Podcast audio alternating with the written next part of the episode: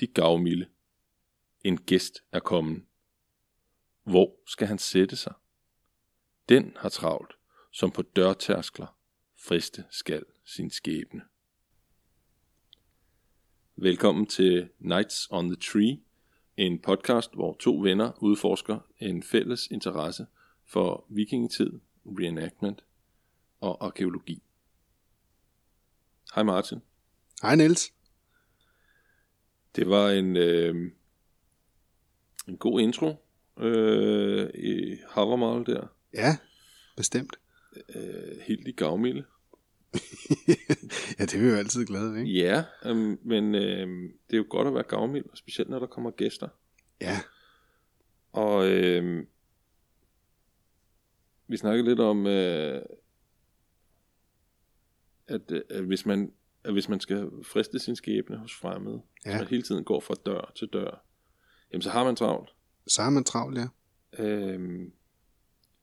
Så derfor så klæder det en som vært at være gavmild og være imødekommende.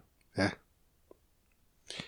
Ja, og det klæder en gæst at være vide, hvor man er, og befinde sig med den, ja, hvad kan man sige, den vært, som der nu er der, eller man skal ligesom ikke videre og friste sin skæbne, vel? Nej, det er rigtigt. Vi kan jo også se, hvis vi kigger tilbage til sidste uge, eller til første vers, at man skal se sig om ved alle døre, når man går ind. Fuldstændig. Man kan ikke vide, hvor der sidder uvenner i bobænket.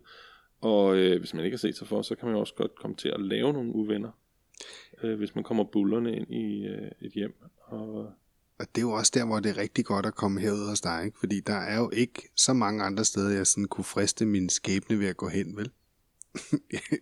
Så skal jeg i hvert fald tage bussen ret langt. Ja, det er rigtigt. Når du først er ankommet, så får du ikke lov til at gå igen, før jeg er færdig med dig. Ja. Men det snakker jo også meget godt ind i det der med at kende sit hjem og vide, hvor man er. Ja, det er jo noget, Havermal går op i. Det kommer vi til at se mere til senere hen. Det der med, at man skal have et hjem, og man skal have et sted, en gård. Ja. Er det så i på det her tidspunkt. Martin, jeg ved ikke med dig, men jeg er lidt oppe at ringe. Ja, hvad tænker du? Jeg har læst en helt utrolig ting. Ja, jeg har det fuldstændig på samme måde. Altså, shit mand. Mine damer og herrer, det er simpelthen en fantastisk paper, vi har læst til i dag, og jeg håber, at I har læst med. Hvis ikke I har, så kan I stadig nå det. Der taler om et paper af en fyr, der hedder Eldar Heide, og den hedder Contradictory Cosmology, in Old Norse Myth and Religion, but Still a System. Og der snakker han om nogle af alle de underlige modsætninger, der er i kosmologien, de gamle myter og i religionen, som for eksempel, at de altid tager øst på for at tæve jætter, men betyder det så, at jætterne er øst for Asgård? Tilsyneladende ikke, fordi andre gange, så er det en anden måde, man kommer derhen på. Og når jætterne kommer til Asgård, så sejler de ofte, mens Thor han flyver. Der kan man sige, man kan flyve over vand. Men der er mange af den slags ting. En af dem, jeg personligt bedst kan lide, fordi den illustrerer konceptet så godt, det er Odin, da han stjæler Sutungs mjød. Så borer han et langt hul ind i bjerget, for at kunne komme ind til Gunlød. Det ved han så ikke, at hun er derinde, men for at kunne komme ind til mjøden, så bruger han noget tid sammen med Gunlød, så stjæler han mjøden og flyver væk. Men hvordan som en ørn. Ja, hvordan flyver man væk som en ørn, hvis man er inde i et bjerg? Ja, og det er jo sådan meget... altså han prøver sådan at beskæftige sig med for eksempel bare sådan noget som verdensretninger. At vi tager nord på, hvor ligger Asgård, hvor ligger Midgård i forhold til Asgård, og hvor ligger det, vi kender som Jotunheim, eller i en enkelt reference som Udgård. Og nogle gange så ligger det sydpå, andre gange så ligger det langt mod vest, nogle gange så skal man rigtig langt mod øst, eller også så skal man nordpå. Ja. Og det er jo egentlig ret interessant, ja. Ja. Når de besøger nogle af guderne, som bor nede under vandet, eller jætter, som bor nede under vandet, så sidder de også alligevel og drikker mjøde og så videre, og hygger sig generelt, og virker ikke som om, de er nede under vandet. Nej. Og det virker også underligt. Fordi hvis, det er jo ikke Ariel og Neptun verden, de er i.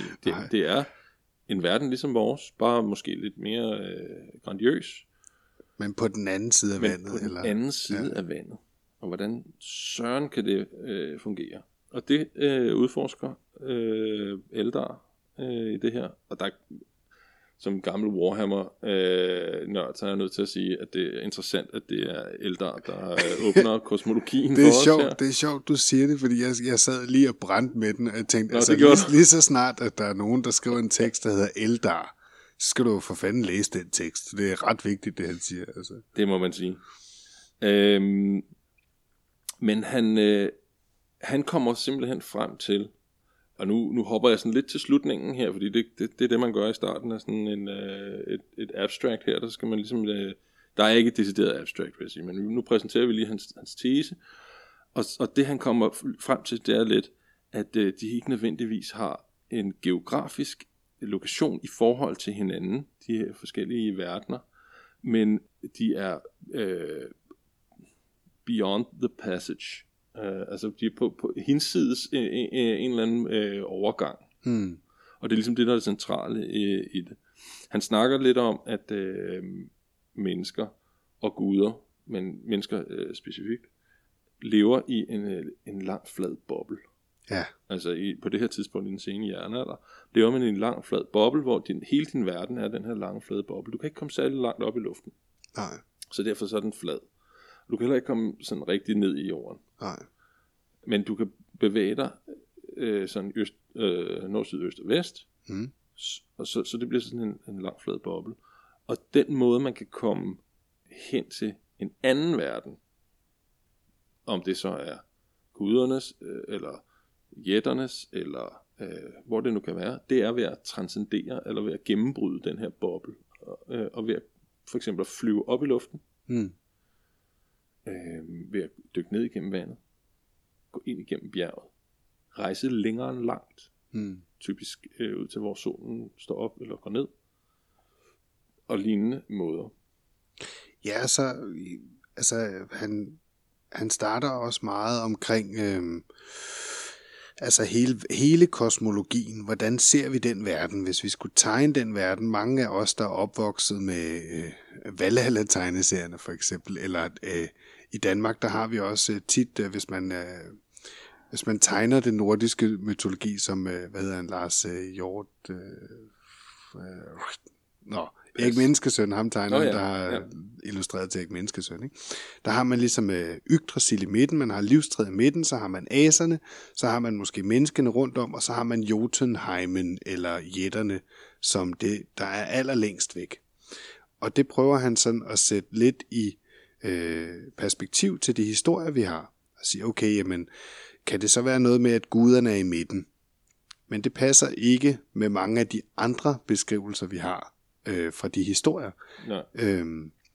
Og det med, at jætterne skulle være de yderste, passer heller ikke nødvendigvis. Så hvordan er selve kosmologien opbygget? En ting, der selvfølgelig går igen, det er livstræet i midten. Ja, men resten problematiserer han rimelig meget. Ja.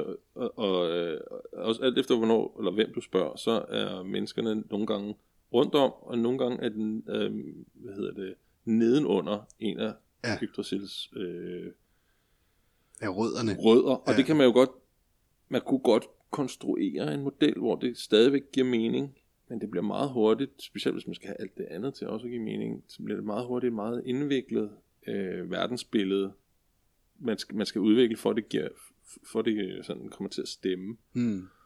Og der har han jo så nogle andre idéer, om hvordan det eventuelt kan opfattes.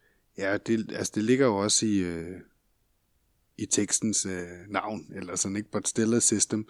Altså, han prøver sådan ligesom at systematisere det i en eller anden i en eller anden grad, men det er simpelthen så mange modsætninger. Ja, men han starter med en introduktion og et research overview, men research overview-delen er måske den mindst interessante, selvom den, det er ikke fordi den ikke er interessant, vil jeg sige.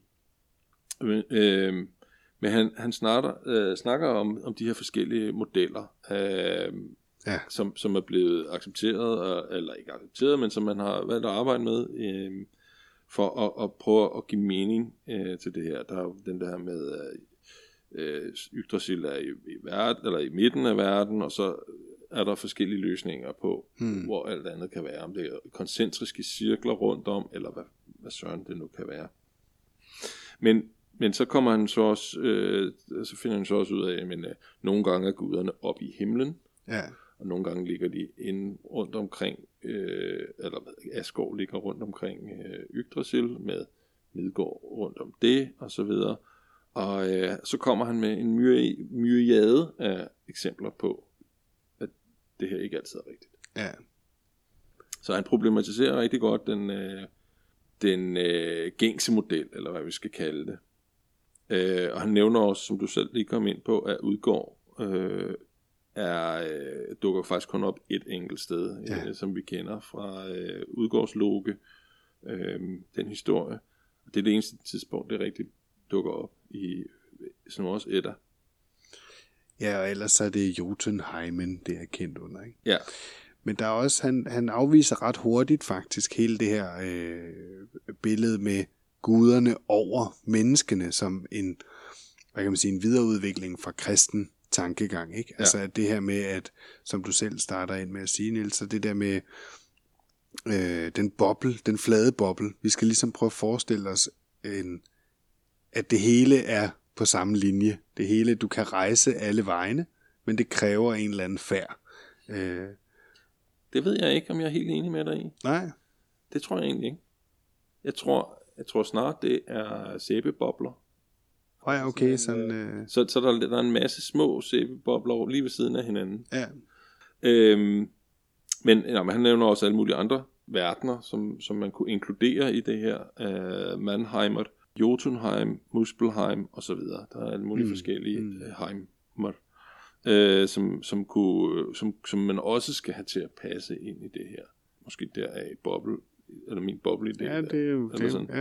Det er ikke min idé, men det jeg får ud af det i hvert fald. Altså, jeg synes det er enormt interessant, det her med rejsen igennem de forskellige ting, fordi det gør Eldar Heide også. Han problematiserer ligesom for eksempel så ved vi altid, at surt i Muspelheim er altid mod syd. Det er en ting, der ligesom går igen. Ham kan man godt sætte på kortet, ikke? Men det her, hvor Asgård befinder sig i forhold til Jotunheim og i forhold til Midgård, er enormt problematisk, og er der overhovedet tre forskellige verdener? Fordi guderne går som oftest også i Midgård, ikke? De besøger Midgård. I hvert fald. De besøger Midgård, ja. Men, og der er også eksempler på mennesker, der besøger Asgård. Ja. Præcis. Og Jotunheim. Eller udgår af det. Ja. Men hvordan er det så i forhold til hinanden? Fordi vi er jo opflasket igen, Valhalla-generationen kan man sige. Der er bifrost, ikke? Altså det er noget, der er oppe i himlen. Guderne er. Ja, det er sjovt, for det skriver Heide også, det der med, at bifrost er noget, der fører en op i himlen. Ja. Men det er ikke sådan, jeg ser en regnbue. Nej, den går selvfølgelig ned igen. Den går ned igen. Jamen, det er rigtigt. Altså, det er rigtigt. Så, men det vigtige er, at den passerer igennem luften. Ja. Så på den måde transcenderer du det, som mennesker ikke kan. Ja. Så det er ligesom når Thor, han flyver væk, så transcenderer han jo også, han flyver væk fra en eller anden gård, menneskegård. Mm. Og derfor kan han lande hjemme i Asgård. Ja. Hvis han havde kørt ned på jorden, så kunne han måske også være kommet dertil, så havde han bare skulle køre længere end langt. Ja, i hvert fald langt fra gæret, ikke? Ja. Ja, men jeg synes, det er enormt spændende, fordi det sætter de der myter, altså hele vores verdensbillede i de myter, giver det spørgsmålstegn til på et eller andet facon, ikke? Og der er en kosmologi, som vi er, hvad kan man sige, inden jeg læste teksten, så var jeg egentlig ret sikker på, hvordan jeg selv synes, at den kosmologi var opbygget. Jeg havde et billede oven i hjernen af, hvordan at de her historier har fortalt mig, hvordan er den nordiske mytologi opbygget med de forskellige hjem, altså Midgård, Jotunheim og sådan, ikke? Men det her, det sætter bare det hele på spidsen. Altså, det udfordrer mig totalt i det her. Og egentlig, så gør han jo ikke andet, end han tager faktisk de tekster, og bare bryder dem en lille smule. Det er jo ikke, fordi han sådan virkelig tolker på det. Han bryder dem bare en lille smule ned i forhold til deres east, south, north, west. Ja, han gør opmærksom på, at det ikke giver mening. Ja. Men han kommer også med en synes jeg, relativt, eller ret elegant løsning. I det, han siger, men der er to steder. Ja. Han er ikke, og det gør han også opmærksom på, han er ikke den første til. Og han laver måske en syntese, men han siger, der er altså kun to, ikke kun, der er to steder. Mm. Der er her, og der er der. Ja. Der er this world og the other world. Denne verden og den anden verden. Ja. Altså med stor D, ikke? Og A også. Og når du er, hvis du står i menneskenes verden, så kan Thor tage dig med, hvis du hedder, hvad den hedder?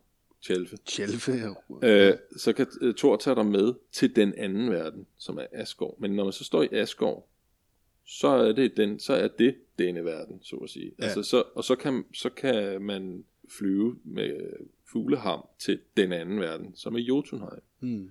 Og dermed er ikke sagt, at hvis man flyver til Jotunheim, så eksisterer menneskens verden ikke. Men de her historier, de foregår på den måde, at de er et sted, og så skal de et andet sted hen. Ja. Det, når man er et sted, så kan man kun flytte sig et andet sted hen. Ja. Altså, jeg kan ikke lade være med at tænke på, er det i Matrix, hvor han bøjer papiret, og så siger... Ja. Altså, jeg har lidt den følelse i det på en eller anden måde, ikke? At du Men det er også præcis sådan, jeg tænker det. Altså, de der passager, der bliver åbnet. Og han siger det meget fint, at det kan være, det er som oftest gennem en naturlig passage, ikke? Altså et hul i jorden, et eller andet over vandet. Men det er bare et spring til en anden verden. Ja. Og det er så der min boble-idé kommer frem. Eller man kan også sige sådan multivers-ting. Det er meget op i tiden, for nu kommer der snart en film om Doctor Strange and the Multiverse of Madness. Men multivers-ideen er en gammel en. Jeg er jo ikke ekspert. Men det er også ligegyldigt. Men ideen om, at der er mange forskellige, måske uendelige, samtidige universer, parallelt, eller oven i hinanden, eller ved siden af hinanden, eller vi er ikke sikre på, at vi har sproget til at beskrive det. Og hvis man så læser den her tekst med det i baghovedet, så synes jeg lige pludselig, jeg tænker sådan, hov, så Jotunheim kan eksistere, ikke nødvendigvis her, men det eksisterer på samme tid og samme sted som Asgård. Og måden, eller ikke samme sted, men i samme verden, men du kan ikke rejse, du kan ikke bare gå fra A til B. Nej. Du er nødt til at transcendere, du er nødt til at overskride det, som er menneskeligt muligt. Ja. Det synes jeg er spændende. Det er også mega spændende. Altså, det er jo, så bruger de jo magi til at komme rundt. Ikke? Ja, eller altså lige præcis Jotunheim, men der beskrives jo også det her med at gå over et umenneskeligt stort bjerg. Ikke? Altså, og jeg tror måske også, at sådan lige med nutidsbrillerne på, eller sådan, så kunne man måske også godt tænke sig, at på det her tidspunkt, det er ikke fordi nødvendigvis, der skulle have været ret store bjergpas til, at de var umulige at komme over. Ikke? Altså, jeg tror også, der er, ligesom vi snakkede faktisk om sidste gang i forhold til alkohol, så tror jeg, der er en brille, man ligesom skal tage på, at når du skal sejle ekstremt langt, eller når du skal ride ekstremt langt, eller når du skal flyve ekstremt langt, eller over et stort bjerg, så bliver det umenneskeligt på et eller andet plan, ikke? Ja, og det er endda blandt et velberejst. Jeg skulle så til at sige, og så med det i mente, at de har fundet, men jeg tror for eksempel, det med bjergene er et godt eksempel på Jotunheimen, og jeg kan ikke lade være med at tænke på den rigtige Jotunheimen. Altså, ja, oppe i Norge. Ja, oppe i Norge, som jo er også et umenneskeligt bjerglandskab, ikke? Eller sådan, Ja, men det er antageligvis opkaldt efter det mytologiske sted, men, og velvalgt navn måske, ja. Men jeg synes bare, det er sjovt at tænke på, ja, det var sket. Man kan også komme dertil gennem offring eller ritual ved usædvanlige steder i landskabet. Og så kommer der en helt lang liste med forskellige steder, det kunne være. Ja, og det er... Det er sjovt, den der måde at rejse på, fordi han giver os i Balders drømme. Balders drømme. Han giver et eksempel på Odin, der rider på en foldvækker, som kan tolkes som en ground road, altså en vej, han egentlig bare rider på, altså nede på jorden, ikke? Og der kommer han så til hel. Så det her med, at der er ligesom, der er nogle regler, men der er også bare nogle undtagelser i det, og det er det, der er så svært at sætte det i system, ikke? Ja, men selv når guderne rejser, eller når guderne rejser til en anden verden, på den måde, som du nævner der, altså vi bare ride hen ad en vej, så skal de stadigvæk rejse. Det er rigtigt. Så langt, at det er ikke fedt for dem heller. Nej, det er rigtigt. Altså, det er rigtigt. Så de skal også strapassere for at kunne komme hen til en anden verden. Men ja, det er en mere sådan almindelig måde at rejse på. Ja. Ja, men der er... Ja. Men der er jo... I en af de ting, han bider mærke i, det er, at der er kun to verdener i fokus af gangen. Der er her og der. Ja. Så det kommer jeg til at sige nogle gange, ikke? Men så rejser de fra Asgård til Jotunheim, og så gør de et eller andet vildt, og så tager de hjem igen. Ja.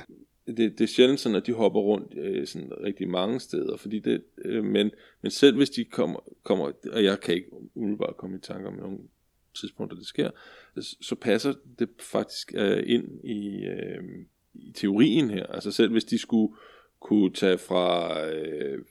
Asgård til Midgård til Jotunheim. Ja. Så passer det stadigvæk ind i, at der er her, og så er der der, ikke? Fordi så rejser de fra her, Asgård, til Midgård, der. Så er de i Midgård, og så rejser de fra Midgård her til Jotunheim, der. Ja. Altså, så der er stadigvæk kun to. Der er her, og der er der. Og alle andre steder eksisterer samtidig, men de er også der. Faktisk så skriver han nogle ting på et tidspunkt, som fik mig til at tegne en meget flot tegning her i mine noter, og det fungerer ikke lige så godt på podcast, som man måske skulle tro, men jeg synes ellers det er perfekt, altså. men det er simpelthen, at Asgård er sådan centralt, og så rundt om Asgård der ligger der alle de her bobler af ikke Asgård. Ja. Altså, og det kan være Jotunheim, Hel, Niflheim, Muspelheim og alle de der andre steder. Der er her, og så er der ikke her.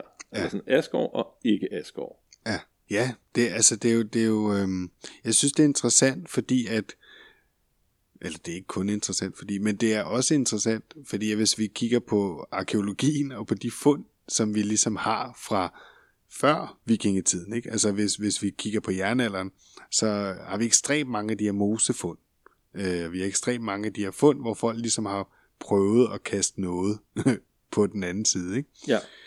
Og vi snakker meget om de her grav, altså at blive lagt til hvile, ikke? Altså enten i en gravhøj eller på en skibsafbrænding, eller der er også noget transcenderende i at blive brændt på et skib, fordi selvfølgelig kommer man herfra og til den anden verden. Og der beskriver han omkring det her med, hvad folk har haft med, ikke? Altså nogle ting, de skal bruge, at der blandt andet også det er en professionsbaseret. Så selvfølgelig, så skal man have de ting i den anden verden. Og det går selvfølgelig også lige lidt på clinch med nogle af de opfattelser, vi så har haft her på det seneste, omkring nogle af de grave, vi har, at det viser sig ikke helt at være rigtigt, at mandegravene nødvendigvis har våben og sådan noget. Der er selvfølgelig noget der, ikke? Men det er i hvert fald spændende at kigge på den opfattelse af de forskellige verdener. Hvis jeg skal ofre noget til guderne, hvor skal jeg så gøre af det? Jamen selvfølgelig skal jeg kaste en mose. Ja, så kaster du det i Tisø. Så kaster jeg det selvfølgelig i Tisø. Og hvorfor kaster du det i Tisø? Jamen, det er jo selvfølgelig fordi, at Tisø er det dybeste sted på Sjælland. Det er det mest tætte sted, vi har på en bundløs sø. Ja, og, det, og så kan tingene komme igennem barrieren. Ja, præcis. Og over i en anden verden. Og det gav mig sådan lidt den tanke, at nu er jeg jo ikke ekspert, men jeg har interesseret mig lidt for det her, men med ritual eller ikke ritual, med ofringer og så videre. Og der er jo flere måder at anskue det på. Man kan jo sige, en ofring, det er, når du det er at give noget, så du ikke har det længere. Ja.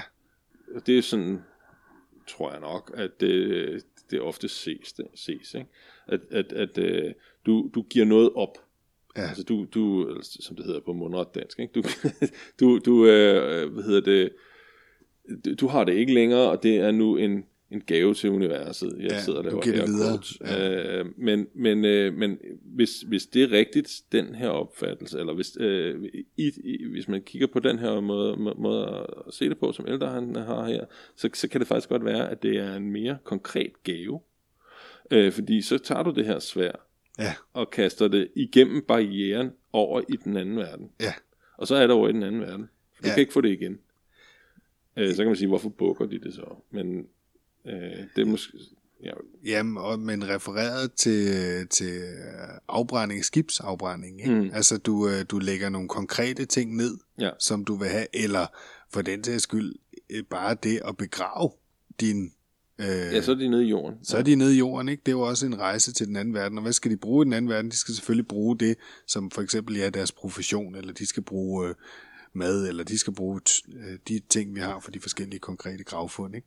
Ja. Men det er en interessant opfattelse, fordi at vi ikke længere ser det som med vores hvad kan man sige, kulturkristne øjne, så tænker vi måske lidt anderledes på det den dag i dag, at begrave nogen med noget. Det er selvfølgelig fordi, at det har været noget, der har tilhørt dem, og det har en betydning og alt muligt. Ja. Men med den her opfattelse, så er det helt konkret, når du ved, når Olaf, han kommer ned til den anden verden, så skal han selvfølgelig bruge sin yndlings smedetang, og han skal selvfølgelig have et par sko, og så skal han sgu også have noget at spise, fordi at det skal man jo, når man kommer til den anden verden. Ikke? Så kosmologien er mere simpel, altså som du snakker om, pragmatisk simpel på et eller andet plan. Måske. Altså tendenserende, fantastisk naiv på en eller anden måde, ikke? Ja, det er selvfølgelig rigtigt nok. Altså, jeg er ret meget fan af, han er nok ikke den eneste, der gør opmærksom på det, men Neil Price, der opfattelse af, at det er en meget, meget magisk verden, man lever i på det her tidspunkt, og der er ikke nogen, egentlig forskel mellem, der er ikke noget, der hedder religion. Nej. Altså det er bare sådan verden er, ikke? Ja. Og der er ikke noget der hedder overtro, fordi det er bare sådan verden er. Nu har vi sådan en tredeling nærmest, hvor vi siger sådan, der er den virkelige verden, og så er der det hinsides, som tilhører religionen, og så er der alt det der overtro, ikke? Ja. Og det tror jeg ikke der eksisterer på det her tidspunkt. Det er bare sådan verden er, det hele. Ja. Ja. Så og så giver det mening, så er det jo ikke så i den, jeg ved godt at du ikke mente det så alvorligt, men på den måde er det jo ikke naivt. Nej, det er rigtigt. Det er rigtigt. Naivt var måske også egentlig det forkerte ord, men der er noget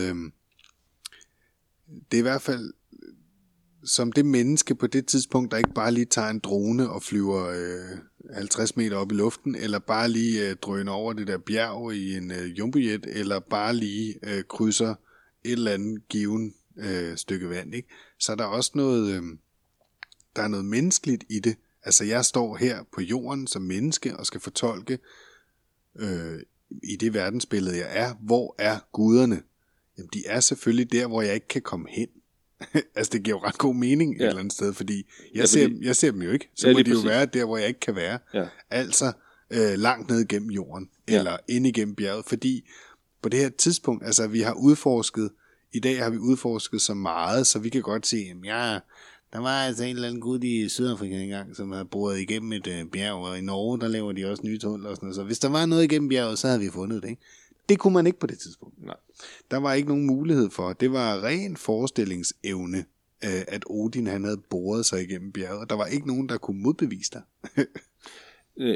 Nej, men selvfølgelig kan han det. Altså. Selvfølgelig kan han det. Men det er sådan en... naiv er det forkert ord, men det er i hvert fald en simpel måde at forholde sig til den verden, at det, jeg ikke kan se, og det, jeg ikke kender, det befinder sig selvfølgelig der, hvor jeg ikke kan komme hen. Ja. Det giver god mening. Jeg kan godt lide det. Men jeg synes, at en ting, jeg har bidt mærke i, det er, og det er måske også med, hvad kan man sige, min rygsæk, nu snakker vi rejser og sådan noget der, men jeg synes, det er interessant, hvor mange ligheder der er i det her med the other world, hvis man kigger på den hinduistiske tro, hvis man kigger på Indien, og sådan er det jo selvfølgelig med mange andre kulturer også, men det her med at blive brændt, er jo også en gengang, og vi ser på tværs af kulturer, men jeg synes, det er interessant, at man opfatter det på den måde. I Indien, der har man de her sadhuer, som er de hellige mænd, som sidder og ryger sig skæve og sådan noget der, men de har også en duni, som er deres hellige ild, hvor de ligesom ofrer ting til den næste verden, og ting kommer over i den næste verden igennem den her duni. Det er en ild, de mødes om, ikke? Og der er nogle referencepunkter, ja, helt sikkert, som man godt kunne tage til den nordiske, for eksempel i skibsafbrændingen, den her med den hellige ild, ikke? Eldar Heide, han bringer også på banen det her med, nu har vi lige snakket Odin lidt, ikke? Det her med Odin og Odins øje. Odin giver sit øje i Mimers brønd. Ja. Og hvad er Mimers brønd? Det er et hul i jorden, og på et eller andet tidspunkt er der vand dybt nede, ikke? Han kaster simpelthen sit øje til en anden verden, for at få mere visdom. Ja, det er rigtigt. Det er også lidt interessant, ikke? Han offrer sit øje til den næste verden, eller til noget andet i hvert fald, ikke? Ja. Ja, måske det er ikke den anden verden, måske det er bare her og der. Altså lidt mere simpelt på en måde. Jeg synes ikke, det er så overbevisende faktisk, lige den med brønden. Men det er rigtigt, det nævner han, og han argumenterer for, at det på, altså at øjet kommer hen i en anden verden, så derfor så. Men jeg ved det ikke. Jeg føler mig ikke lige overbevist om den del af det. Jeg ser det mere som, at det er et offer til visdommen, altså som Mimer han ligesom repræsenterer på en eller anden måde, som en del af Odins kontinuerlige stræben efter visdom. Ja, det er rigtigt. Jeg synes bare, det er skægt, når det er, at det lige præcis er en brønd. Altså i den her reference, jamen det kan godt være, du har helt ret, ret sjovt, og kvæg vores tidligere samtale om, eller hvad hedder det, det vi snakkede om her før, med at man måske kan kaste ting ind i en anden verden, så er det jo det, han gør. Det er jo rent nok, måske overbeviser jeg mig selv lidt nu. Eldar, han beskriver også nogle tanker omkring det her med at skulle, altså vi har en grund til at tro, at hvis man rejser mod Odin for eksempel, han kommer med nogle eksempler, så rejser man, hvis man skal ramme Valhall, eller hvis man ligesom skal komme til Valhall, så rejser man igennem vand. Og der er også nogle, hvad kan man sige, fund baseret på det, som vi har berørt allerede med Tisø, ikke? Altså at nogle kultsteder, for eksempel Tisø, ligesom hvor vandet er det her hul i jorden, hvor vandet er den transcenderende del af det. Og der kommer han med nogle eksempler, som giver mening i forhold til den samiske. De har noget, der hedder Saivarpons. Nu siger jeg det nok forkert. I Nordfinland, men som er små, det er lige direkte oversat, små søer uden... bundløse. Ja, bundløse søer, ja. Ikke? Men han giver nogle eksempler på, at det her, det er simpelthen en måde at komme i kontakt med den anden verden, eller the other world. Altså det er, ja. Der er et eksempel, han nævner, det er jo så nok i Sverige, med et helligt bjerg, som man kun kan komme til ved at rejse igennem en sø, hvor bjerget spejler sig i. Ja. Ja, og at de samiske shamaner for eksempel forvandler sig til fisk for at rejse til de døde. Altså, og der kunne man måske også godt tolke den der hammer, ikke? Altså det er en ham, de tager på for at rejse videre til the other world. Ja. Her i form af en fisk. Ja. Men det ser vi jo også, at guderne, de ændrer deres hammer. Og nogle gange, så tager de bare en ham på. Ja. Og jeg er ikke stensikker på, om der er forskel på de to ting, eller om det er oversættelsesvariationer, eller hvad det er, om de rent faktisk ændrer deres form, eller om de tager en ham på, sådan som vi forstår det nu. Fordi sådan som man normalt bruger det, så en ham, det er ligesom en dragt, nærmest, man tager på, ikke? Ja. Men det er ikke min opfattelse af hammer. Altså hammer er din fysiske manifestation, ja. Som du så kan ændre. Ja. Så den har ikke ligget lige så fast, som vi opfatter det nu. Nej, det er rigtigt. Men han kommer også med nogle lidt mere dramatiske måder at rejse på, ikke? Altså det med at dø, for eksempel. Ja. Altså måden, at mennesket kommer til Valhall eller til Hel, er jo ved at dø på en eller anden given måde, ikke? Ja. Eller det ved at drukne. At ved at drukne, der kommer du ligesom til et bestemt region. De mennesker, der drukner, de er hos Ran eller Ægir eller...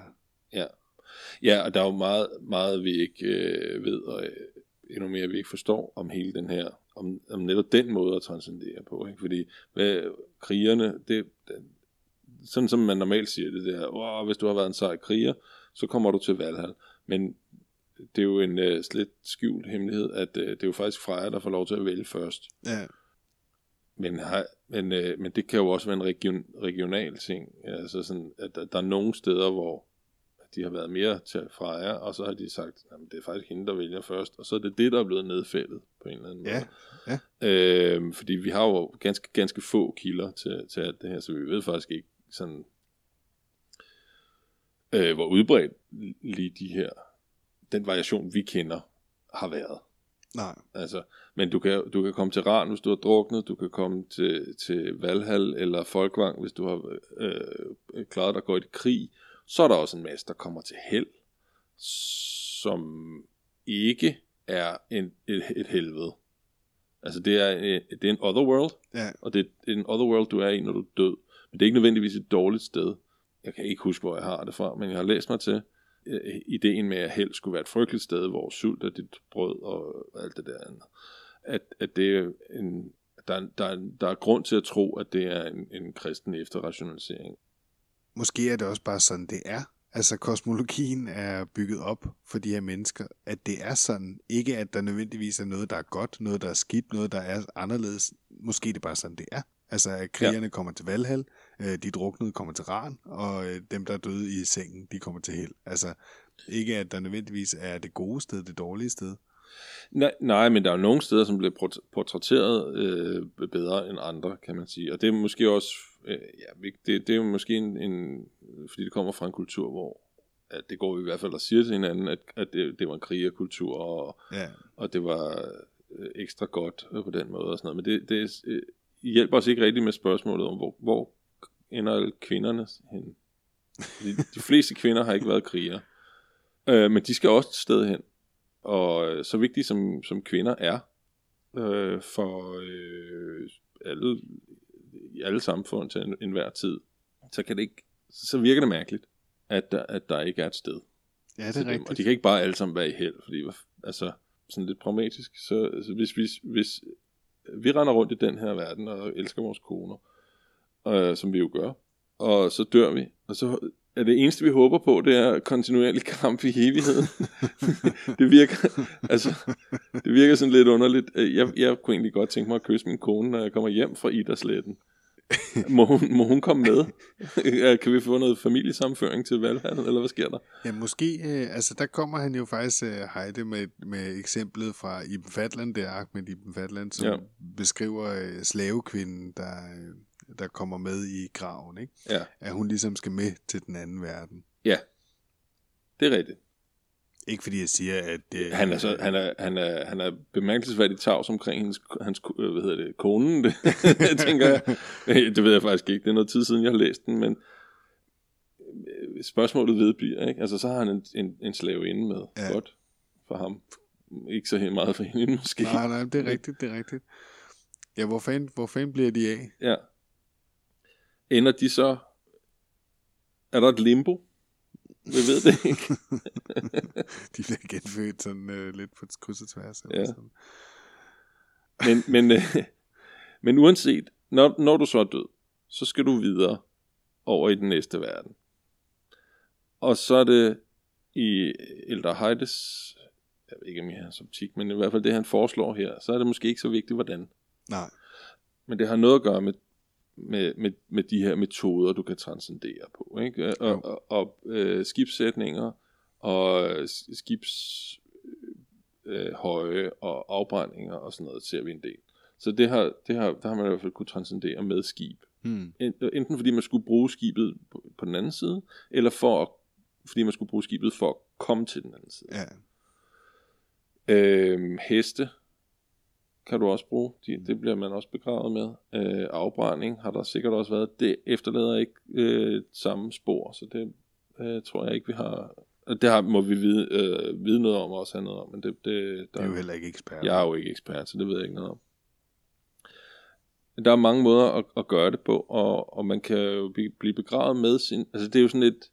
Der er mange facetter i sin situation. Nu er Viking Martin, han er desværre gået...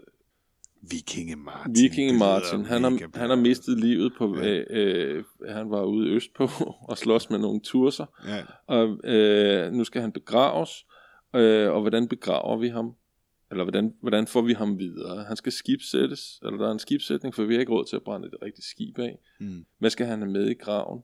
Jamen, han kunne godt lide at slås, så han får et skjold og et sværd med.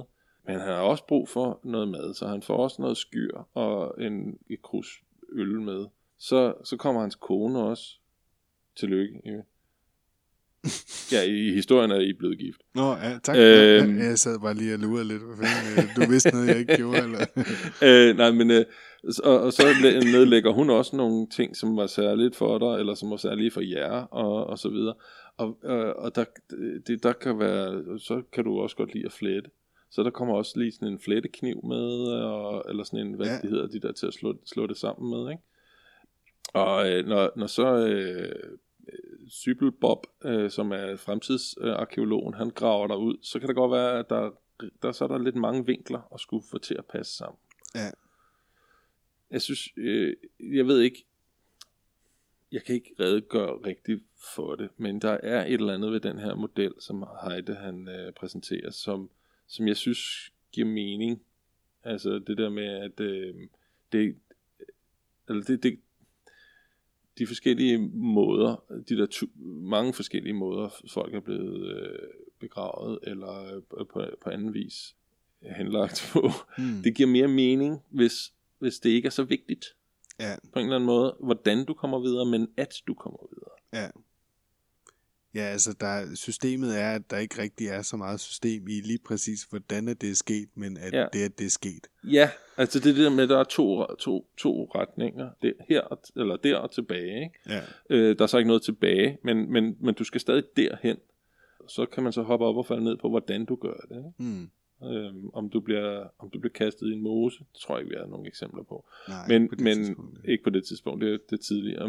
Men om du bliver kastet i en mose, eller om du bliver brændt af, så du ryger op i luften, eller om du bliver begravet ned i jorden, det er der flest af. Men det har måske også noget at gøre med, at det er det, der bedst bevares. Eller hvad, ikke?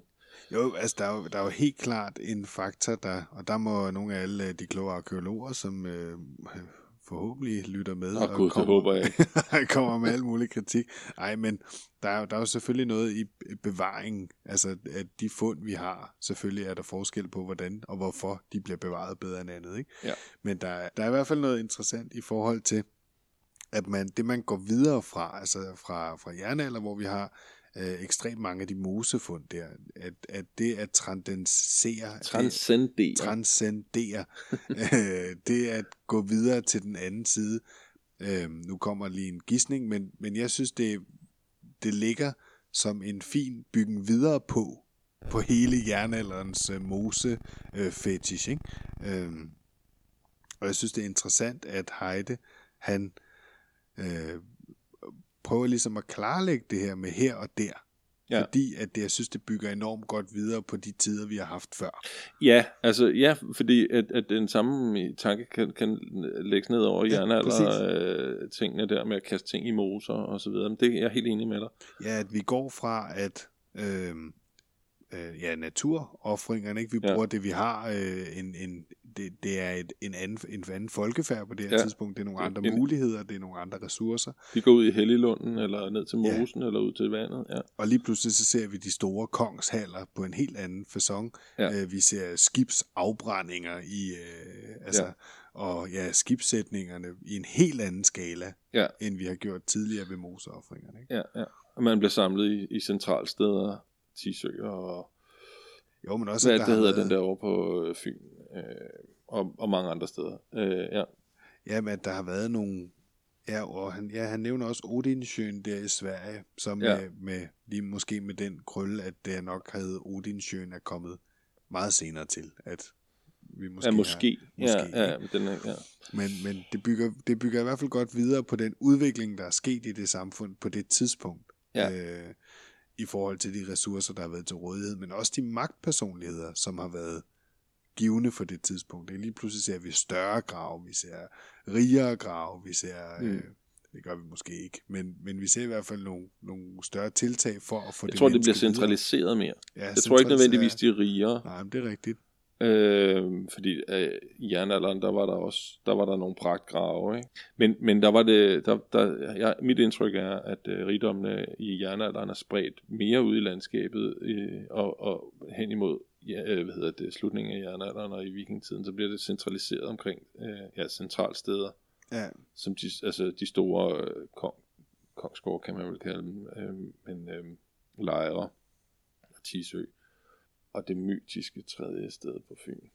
Og så også nogle over i Jylland. Ja, det er Jylland, ikke? Ja, vi har jo også lyttere i Jylland, har vi ikke det? Har vi det? Ja. God.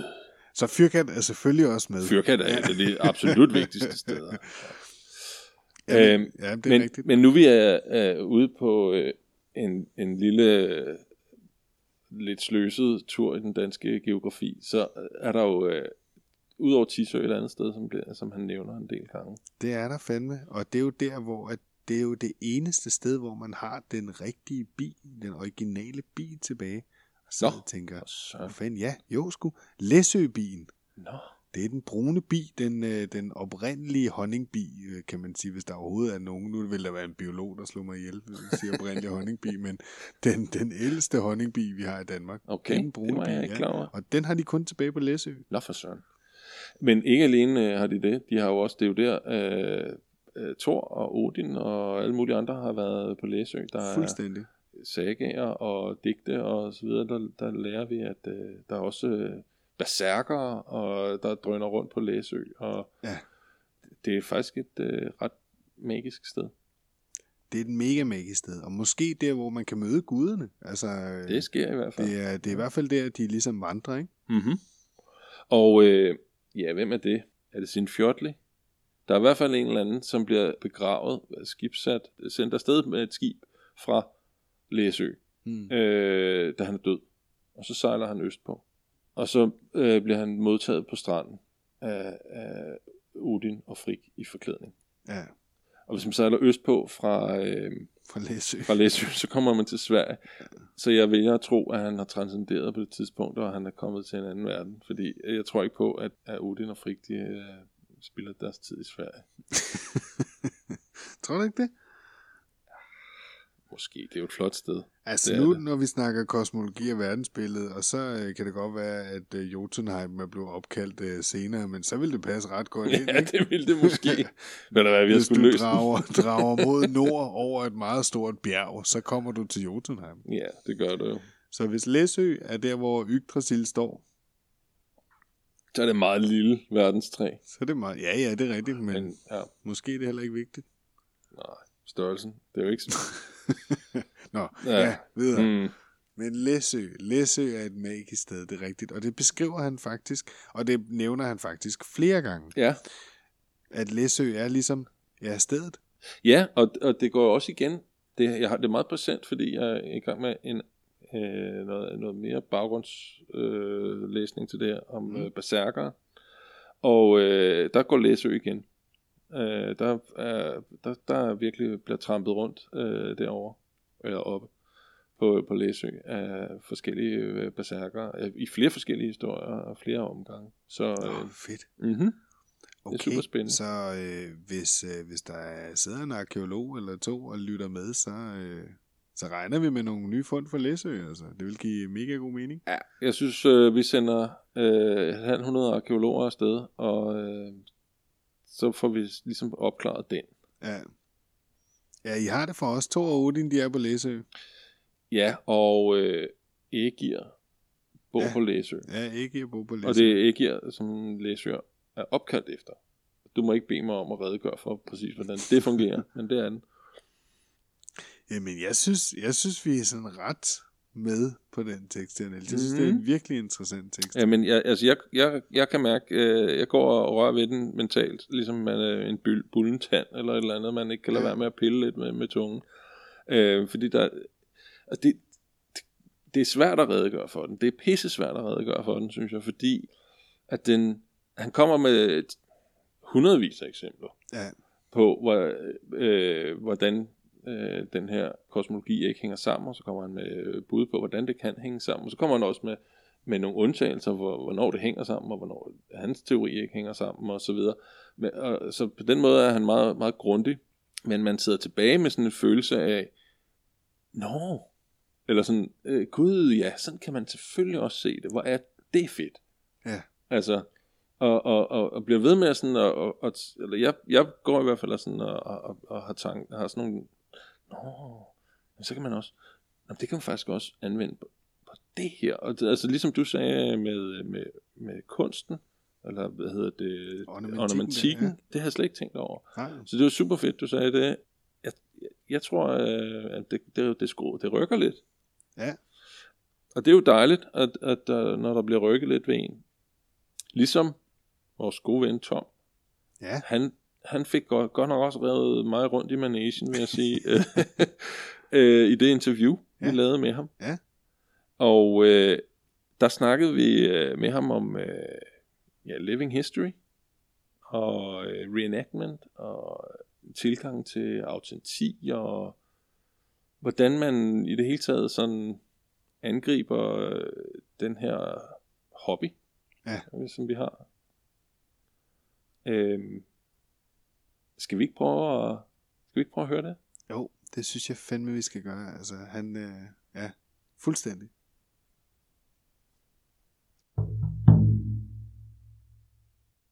Ja. Vi sidder her hos Tom Jersø. Og hej Tom. Hej. Hej Martin. Hej Niels. Tom har vi valgt at snakke med, fordi han er en person, som er tæt på, hver gang man stiller et spørgsmål, så siger man til nogen, ved du noget om det der med skider, Martin? Og sådan noget? Prøv at gå over og spørge Tom. Tom. Nå, det er ham den venlige derovre. Ja, okay. Og så går man over til Tom, og så siger han noget meget klogt. Skal du lave en ny kofte? Jamen, så prøv lige at snakke med Tom. Han har lavet noget på et tidspunkt, ved jeg noget om. Ja. Og så derfor, så var det jo nærliggende. Ja. Nu har vi jo snakket med Christoffer, som jo er vores træner, kan man sige. Og han har også fægtet lidt med dig, tror jeg nok. Det har han i hvert fald. En gang imellem. Og det kommer vi også ind på, fordi der foregår noget andet der. Og det er lidt suspekt, men det skal vi nok få komme til bunds i. Nu taler vi jo, mig og Martin, oftest ud fra en viking reenactment forudsætning eller kontekst. Men hvor meget vikingetids reenactment har du egentlig lavet, eller laver du egentlig? Jeg laver vel ikke særlig meget, som man kan karakterisere som reenactment, mere som noget living history.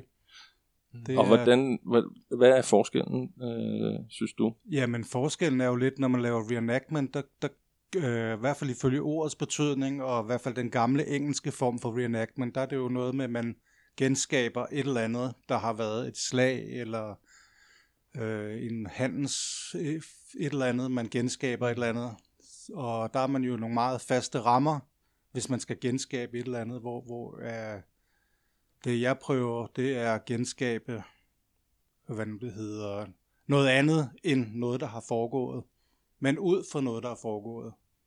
Kunne man tilnærme sig og våge den påstand lidt eksperimental arkeologi eller? Jamen det er jo så det der ligger inde i living history. Det er jo sådan en kombination af eksperimental arkeologi og hvad det hedder og leve historien ud. Hmm. Og det tror jeg er mere det jeg gør i hvert fald især når jeg laver viking, fordi også vi kender ikke så meget, man kan reenacte rigtig meget i viking, som når man kommer op i middelalder, der er faktisk endnu mere, man kan reenacte, fordi der er en hel masse slag og alt muligt, hvor man kender rigtig meget til historierne. Her, der ved vi jo kun, hvem der vandt nærmest. Ja. Måske nogenlunde, hvor det foregik. Nogle gange ikke engang det. Ja. Måske skal vi lige sige, at eksperimental arkeologi, det betyder ikke, at man bare går ud og graver et hul og siger, nå, det virkede ikke, det eksperiment, det var ikke her, det var begravet. Det er ikke på den måde, det er, at man prøver at finde ud af, hvordan er den her stenøkse lavet ved at sidde og eksperimentere sig frem til at kigge på originalen, hvordan er den stenøkse lavet, eller mindre sådan det starter, ikke? Eller med keramik og så videre. Og ja, eller hvordan bruger jeg den her brugsgenstand? Altså, ja. Man kan sige, ja, Vikingskibsmuseet er jo den største eksperimentelle arkeologiske institution i Danmark, ikke? Ja. Vi har så mange økser, vi finder kun ud af, hvordan de er brugt ved at bruge dem. Ja. Vi kan, Lige præcis. Ja. Og det er jo noget, der er rigtig meget inde i tiden, fordi der er, nogen, der begynder at arbejde med de der økser. Hvad er våbenøkser, og hvad er, arbejdsøkser? Jeg har blandt andet en meget, meget fin økse, der er op for Gjermundbu-graven op i Norge, som faktisk blev lavet til Vikingskibsmuseet, hvor de så stod og begyndte at hakke med den, og så sagde de, det er en kødøkse, den må Tom have, fordi jeg hakker i kød ned på Vikingskibsmuseet. Ikke? Den var i hvert fald ikke til at lave både med, men den flot var den, men den er faktisk kategoriseret i første omgang som en arbejdsøkse, ud fra de forudsætninger, som da man kategorerede økser for 100 år siden. Men den er for en krigergrav, så det er ret mærkeligt, hvis det skulle være en arbejdsøkse. Okay, så når du siger kødøkse, så mener du altså til mennesker? Ja, som en krigsøkse, ikke? Ja. Og så bare lige det var bare det der, en af bådebyggerne dernede, han sagde, da han havde stået med den en halv time, så han, det her, det er en kødøkse, den skal Tom have, ikke? Og så lige hurtigt opklarende, er det fra Gjermundbu med hjelmen, eller? Det er fra samme gravfelt. Jeg ved ikke helt, om det er samme grav. Okay. Men der er nogle stykker krigergrav deroppe. Ja, okay. Jamen, det var bare lige, hvis man sad derhjemme og tænkte, puha, var det det? Nå, ja. Mm. Hvor længe har du beskæftiget dig med, lad os så kalde det living history? Jamen, altså, sådan en, der render rundt i noget uldtøj og sådan noget der, det har jeg lidt over 20 år. Men med at rekonstruere ting og sager, altså, jeg har bygget buer, siden slutningen af 80'erne. Så det er mange, mange år siden, og det har været jernalderbuer hovedsageligt, jeg havde bygget dengang, fordi det var dem, vi havde flest kilder på. Og det er jo også noget af det, der har bevæget mig den her vej. Og kilderne? Ja, altså, eller det der med at lave eksperimental arkeologi. Vi snakkede tidligere om, at jeg har også haft en bedstefar, der mere eller mindre troede, han var med til Harald Blåtands begravelse. Og som brugt, hele min barndom, har han fortalt mig om vikingerne, og han påstår faktisk, at Harald Blåtand ligger begravet i hans barndomshave over på Bornholm.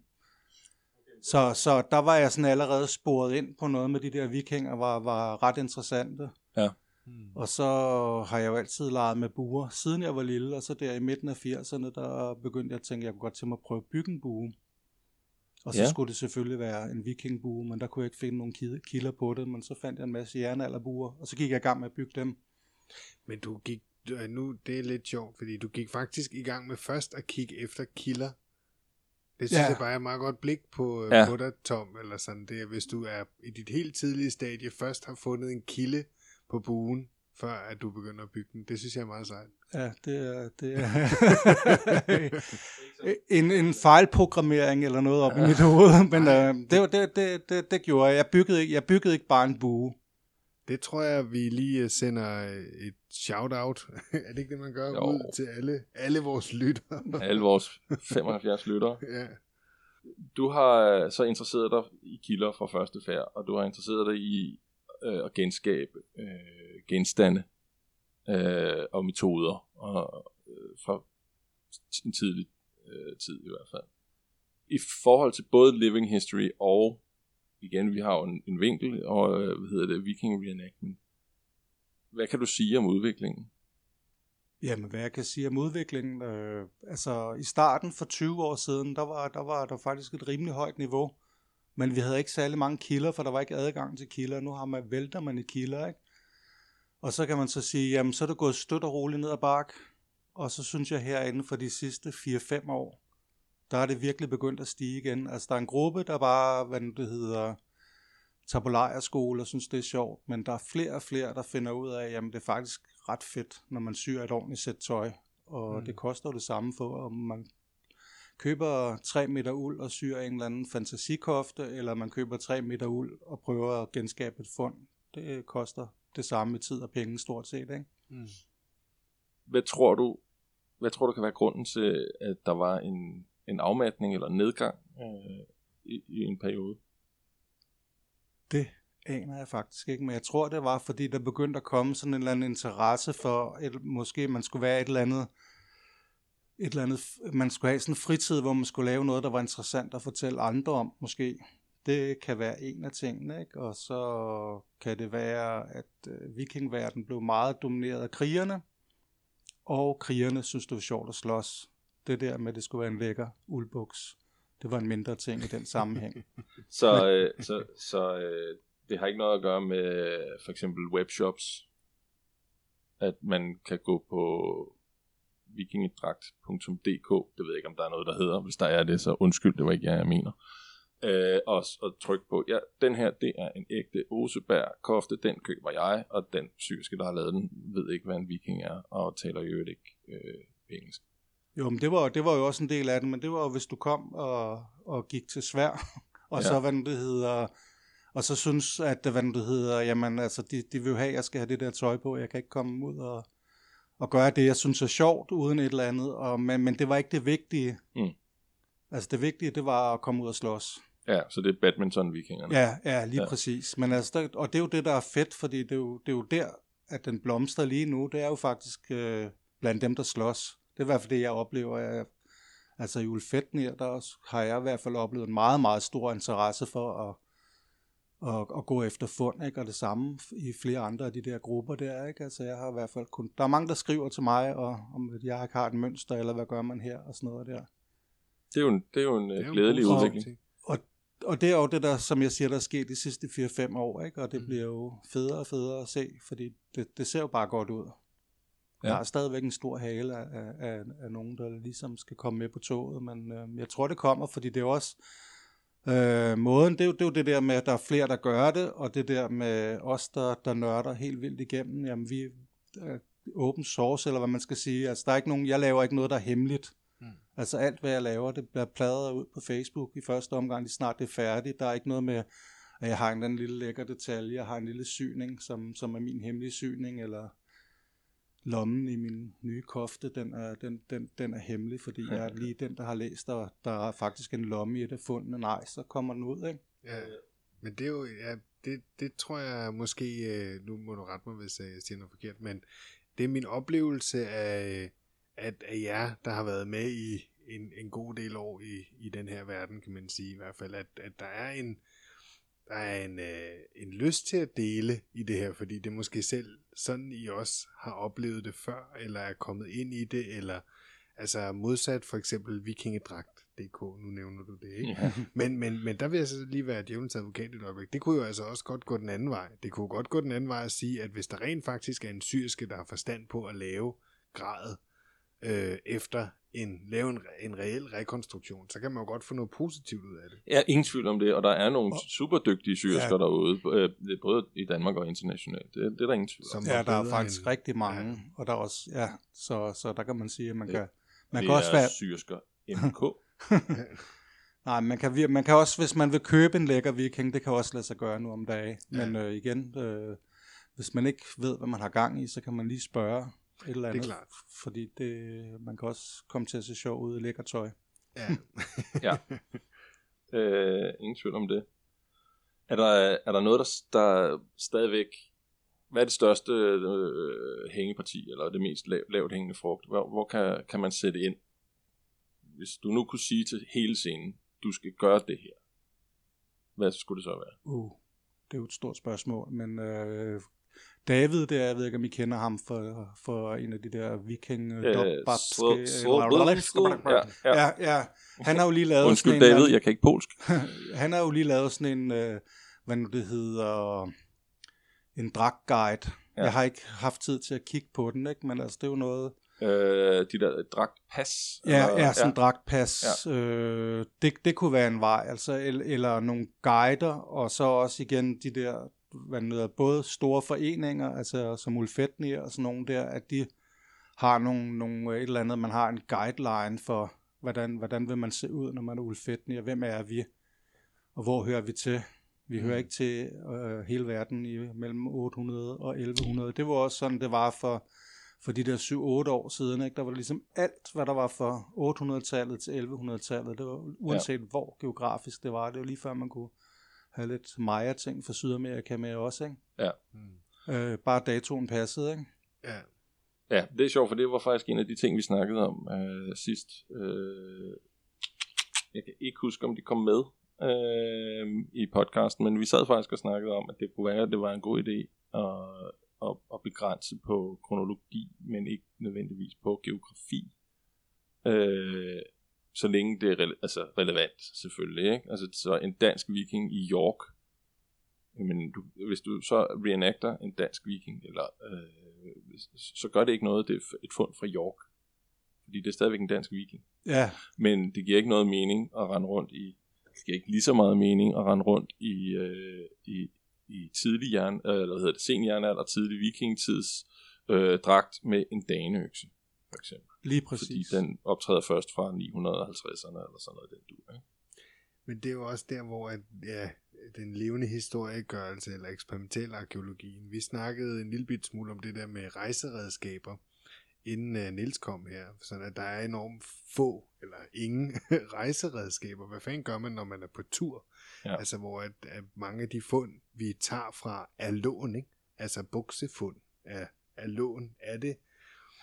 Er det et par bukser? Er det et par hoser? Er det en kofte? Eller hvad fanden er det her lille stykke tekstil? Ikke?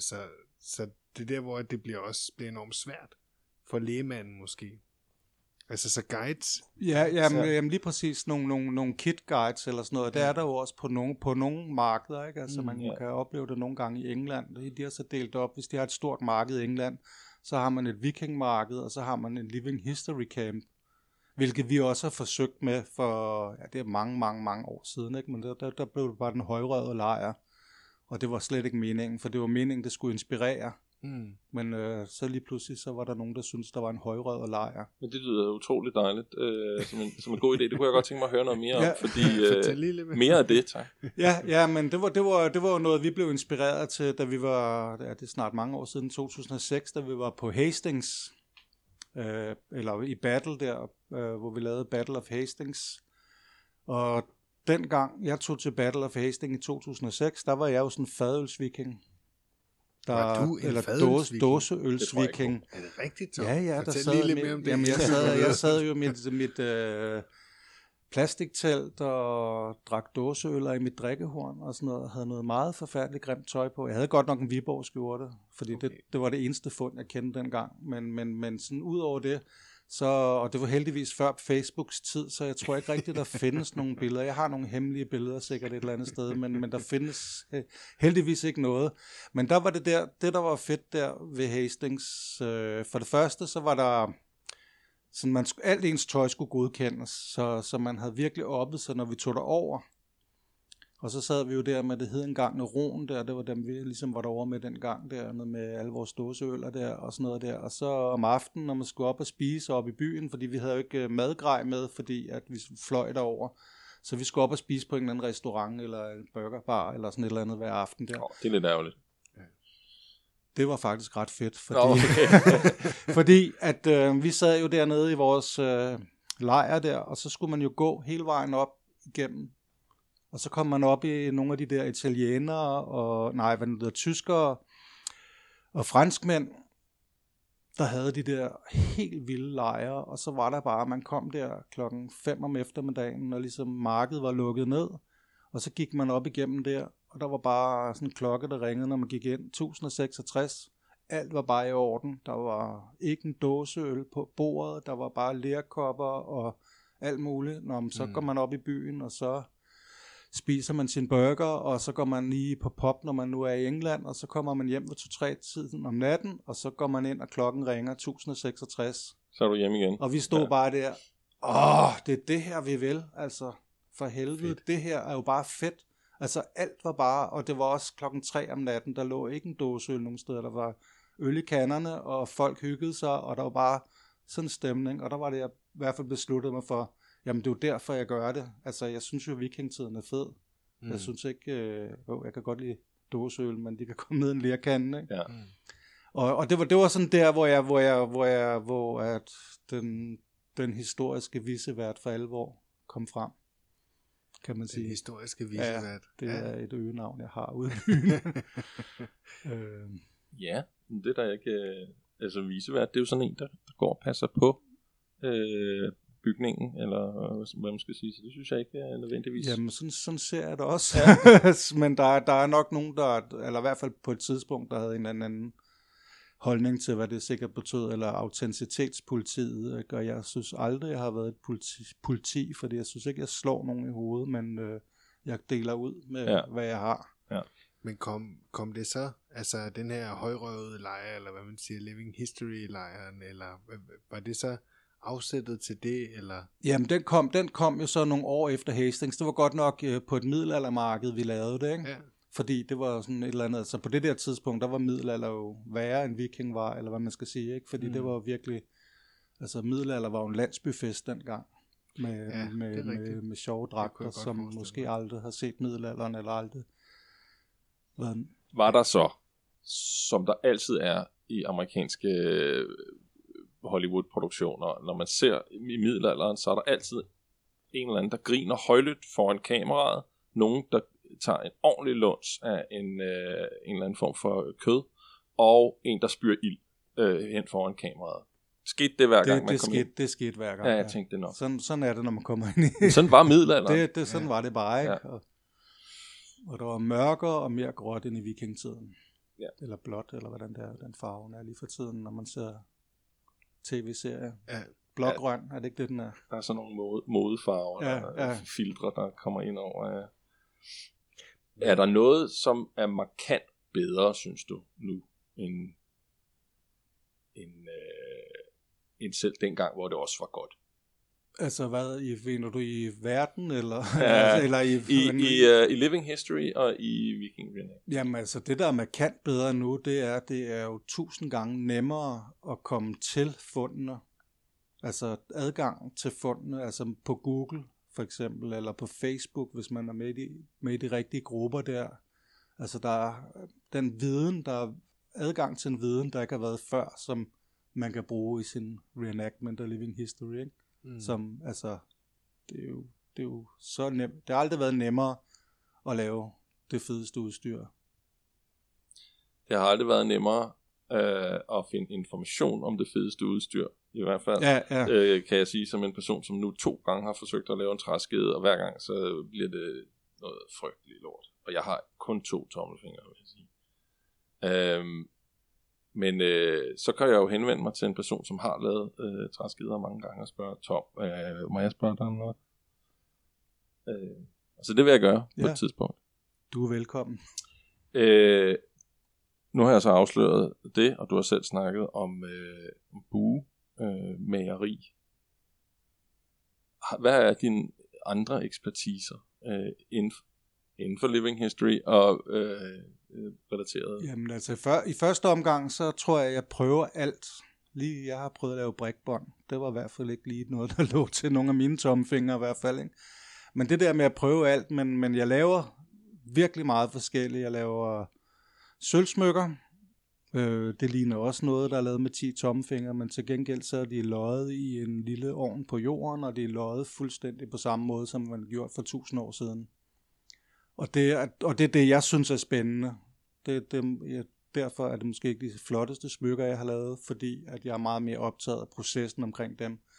Så laver jeg buer, jeg laver pile, Og så laver jeg skjolde, og jeg har været med i det der skjoldprojekt med Trelleborg og Nationalmuseet og Rolf Warming. Mm. Og det har været rigtig fedt, fordi der har jeg haft adgang til en hel masse ting, som jeg aldrig har prøvet før, altså sådan, hvor man ikke bare kan få nogle papirer og nogle skrifter, men hvor man decideret kan spare, og så få nogle billeder, som andre ikke har lov at se af en eller anden mærkelig årsag, og lave detaljer, fordi det var så også bare fordi, at jeg lavede nogle sværskeder, hvor det lykkedes mig at lave sådan en 1100-tals opskrift på ostelim, og det havde en eller anden konservator så sagt, at det var højst sandsynligt det, at skjoldene var limet med. Og så havnede jeg i det projekt på grund af en sværskede. Ja, det er det store. Altså. Ja, men det... så er der også noget med, du fægter. Det gør jeg også, ja. Hvad er det for noget? Ja, hvad er det for noget? Jamen, det er så på samme måde, som jeg laver et skjold, han har sagt. Det er... Ja, det er håndværket i effekte, kan man sige. Altså, jeg nørder jo på en lidt anden måde, end at bare svinge rundt med sværdet. Jeg prøver ligesom at finde ud af, hvordan man kunne have gjort det. Ja. Og det, jamen, det er sammen ligesom når man rekonstruerer en bue eller et sølvsmykke. Jamen, det har været min indgangsvinkel til at prøve at lege med sværd og skjold. Og så har jeg så også, ud over alt det, jeg går og laver, så har jeg jo kæmpet kampsport hele mit liv. Både japansk, og så der lærte jeg også noget, der hedder glima, som var en højst sandsynlig stammer fra vikingetiden, som er en brydeform. Og så fordi jeg har trænet sådan noget japansk før, hvor man har samme sammenhæng med, når man fægter, og det er ubevæbnet, og så fik jeg en skør idé. Og det kunne være, det også var sådan her i Europa. Det var før jeg vidste, der var noget, der hed HEMA. Og HEMA, det er Historical European Martial Arts. Ja, lige præcis. Ja. Og det lærte jeg så at kende efterhånden. Men jeg startede sådan med at prøve at lave de der sådan nogle bevægelser med glima, og passer det med en skjold og en økse. Så du får simpelthen brydningsbevægelserne til at passe ind i en våbendans. Ja. Ja. Fuldstændig, som man kender det fra orientalske systemer. Mm-hmm. Jeg tænkte, det kunne være det samme her, og det synes jeg faktisk, og jeg synes stadigvæk i det, jeg har lavet, efter jeg så har lært og fundet ud af, at der faktisk er HEMA, så har det vist så mange af de der ting, de holder altså vand, så der er måske noget om snakken, uden vi kan vide det. Men kunne man sige, at hvor HEMA jo hænger op på, og meget centreret omkring manualerne, som er fundet derfra, 1200 eller sådan noget, 1320 og frem. Det er alligevel noget tid fra vikingetiden, men der kan det være, at nogle af bevægelserne i glima faktisk er de samme. Det er blandt andet der, altså der, hvor jeg, når jeg leger nørder vikingskjold, så jeg bruger rigtig meget for glimaen, som højst sandsynligt stammer fra vikingetiden, vi kan ikke sige det 100% sikkert. Og det kan godt være, at den glima, der er bevaret nu, er meget langt fra den, der sker meget på 1000 år. Så vi kan ikke sige det 100%, men jeg bruger det forståelsesmønster, der ligesom ligger i glimaen, og så bruger jeg de der 1300-tals manualer, og så ser, om man kan tilbagedatere nogle ting. Det er i hvert fald sådan min udgangsvinkel for at gøre det. Det minder lidt om, det minder mig i hvert fald lidt om nogle af de her idéer, som filologer og så videre har, når de sidder og læser en tekst, og så siger de, okay, og så er der en anden tekst, og så kan vi trække lidt den ene fra den anden, eller ham her, han har nogle forudforståelser, og det ved vi, fordi han har gået i skole her, og så kan vi trække noget fra, og så kan vi måske udæske en eller anden form for oprindelig, hvad er det, han har oversat fra, og så videre. Altså det der med at prøve at bruge flere vinkler til at belyse. Ja, lige præcis også. Altså vi bruger Saxo, han er sådan lige lidt efter vikingetiden, og så bruger vi sagerne, og de er jo også efter vikingetiden, ikke? Altså vi har jo ikke noget decideret. Der står desværre ikke mig bekendt noget særlig fægteorienteret på en runesten for eksempel. Nej, vi har nogle billedsten, hvor man kan se, at de holder sværene i det, vi kalder håndtaget. Ikke? Ja. Men det giver lidt sig selv, når man ser et sværd, hvor man skal holde det. Men der er så nogen, der er uenige i, hvordan man skal holde det, selvfølgelig. Ikke? Men det giver jo meget god mening at koble glimaen. Altså, der er jo også, hvad kan man sige, manualerne på det punkt er jo fægtekunsten, som kommer senere, det at fægte på et højere plan, både for duellanten og det at dyrke fægtning til kamp eller sådan, ikke? Men jeg kan da huske, at vi har snakket om før med hele idrætten, altså det her med vikingekrigeren, hvor klimaen måske også kommer ind, at der er noget med at slås med nogle våben, men der er jo også noget med at kunne i kamp eller i krig at slås uden våben. Ja. Altså det giver i hvert fald mening at dyrke kampkunsten på et eller andet plan, ikke? Jamen helt sikkert. Altså der er virkelig nogle sammenhænge. Og det var egentlig også virkelig en måske og en vis og en gisning, og det er mere at tale ind i, jeg synes det er godt tænkt, jeg synes det er en god tanke, at glimaen et eller andet sted, ligesom mange andre, som du selv siger, japansk eller orientalsk kampteori, at vi har noget våbenkamp, og så har vi noget uden våben, kan man sige. Ikke noget nærkamp eller noget, det er jo selvfølgelig alt sammen nærkamp, men noget, der foregår, når sværet er smidt, ikke? Der synes jeg, det er smart og sjovt og interessant for living history, og hvis vi kunne rekonstruere det, eller hvis vi kunne prøve med at arbejde med det, kunne det jo være sjovt. Det kunne være sjovt at se en linje, hvor vi kunne stikke hinanden i fjeset, og når vi var kommet tæt nok på, så kunne vi banke hinanden. Ja, eller kaste rundt med hinanden i hvert fald. Altså det har vi jo arbejdet rigtig meget med, og det er faktisk vildt svært, ikke? Fordi at vi jo, altså ja, hvis du så ligger der våben, og så falder man i våben, og så brækker man ryggen over en eller anden sværpommel eller et eller andet, ikke? Ja. Altså den er enormt svær, men den er i hvert fald, altså vi har i hvert fald masser af middelalderkilder på, der har været sådan. Vi har masser af orientalske kilder på, og det er sådan, man slås, så det kunne man også have gjort i vikingetiden. Men igen, det er sådan en af de der, vi har ikke nogen rygende kanon, altså vi ved, at sagaerne, som igen er efter vikingetiden, men der er i hvert fald masser af glima og fortælling om glima, og glima har oldnordiske tekniknavne for eksempel, ikke? Og oppe på Island, der siger det er noget, man altid har lavet. Der er ikke nogen, der ved, hvor længe. Nej. Og så ordet glima, det er højst sandsynligt ordet for brydning på oldnordisk, som også betyder glemt. Som også betyder glemt? Det betyder også glemt. Nå. Og det kan være, fordi det kan gå hurtigt. Ja. Nå, okay. Lige pludselig så ligger man der. Det er meget skægt. Det håber jeg aldrig finder ud af. Når du tænker tilbage på den tid, du har brugt på living history, og i mindre grad måske reenactment, hvad har været de største oplevelser for dig? Jamen, hvad har det været? Det har jo virkelig været sådan at være med til Hastings og sådan nogle ting der. Så kan man sige, nu kan vi lige hoppe op i tiden, men Agincourt og Battle of Visby, det er sådan nogle rigtig store oplevelser, ikke? Og så er det jo også sådan, man har det jo også som sådan en eller anden lille ko, der skal på marken der, når sæsonen begynder at starte, ikke? Og det har jeg også efter mere end 20 år, har jeg stadigvæk sådan. Så kan cirkushesten pludselig lukke savsmål. Man begynder lige pludselig sådan her i januar, februar måned, begynder man at sy noget tøj eller et eller andet, og sådan, og lige nogle ting, der skal være klar, ikke? Så der er sådan lidt ligesom, når køerne kommer på græs, og det er jo altid fedt, og det er altid fedt, og vi har jo forskellige markeder, hvor vi også møder forskellige folk, som kommer fra hele verden nærmest, ikke? Altså så det er jo hver sæson stor i sig selv, ellers har man jo ikke lavet det så mange år i træk. Det er selvfølgelig rigtigt. Men det er sjovt, at du nævner Battle of Hastings, for det gjorde Christoffer også. Ja, men vi var et år sammen. Dengang kendte vi bare ikke hinanden så godt. Så kan man jo kun ærge sig over, at man ikke kunne være med til det. Ja, hvornår var Battle of Hastings? Jamen altså, det var jo meningen, det skulle være hver år, eller hver femte år, når der var jubilæum. Jeg kan ikke huske, om det var, 965 år siden, eller sådan noget, da vi var derovre os. Og så fandt de lige pludselig ud af, at problemet var så, at vi er på et arkæologisk område, og det kan ikke bære, at der er så mange mennesker.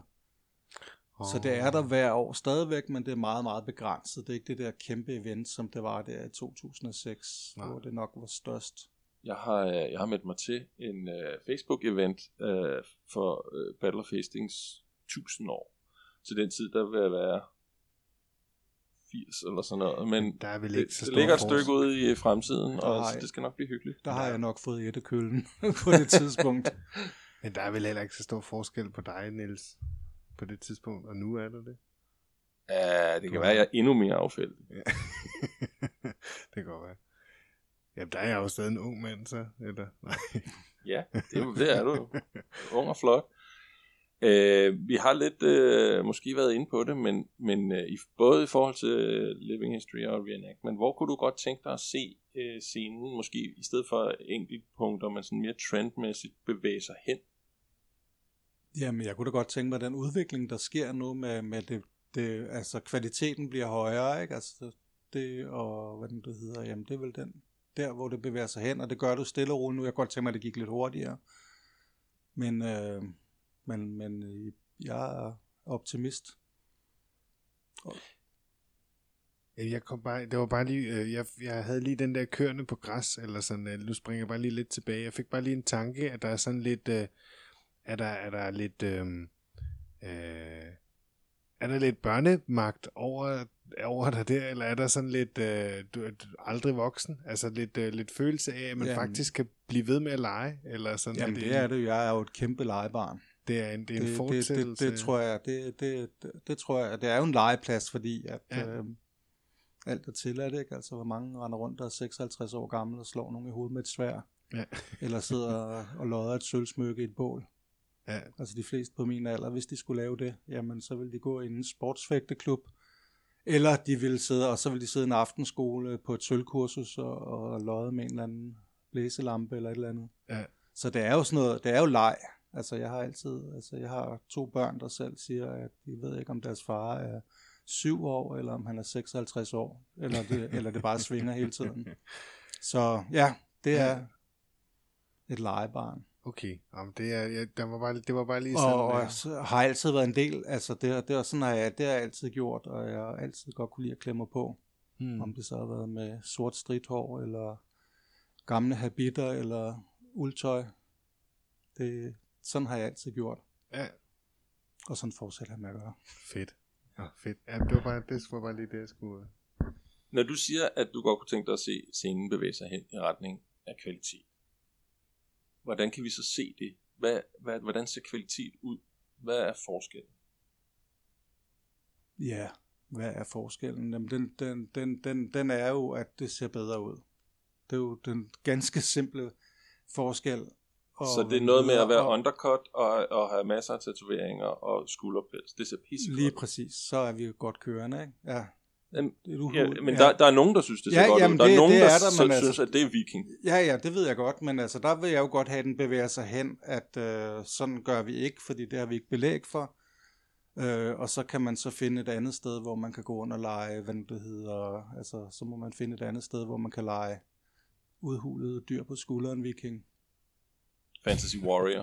Ja, altså der er jo plads til alle, men det var ligesom, jeg synes bare, i min optik, der er det bare forkert, når man er på et eller andet historisk sted, og det kunne da også være fedt, hvis vi fandt en viking med en dødt dyr på skulderen, og sagde, okay, det er sådan, der.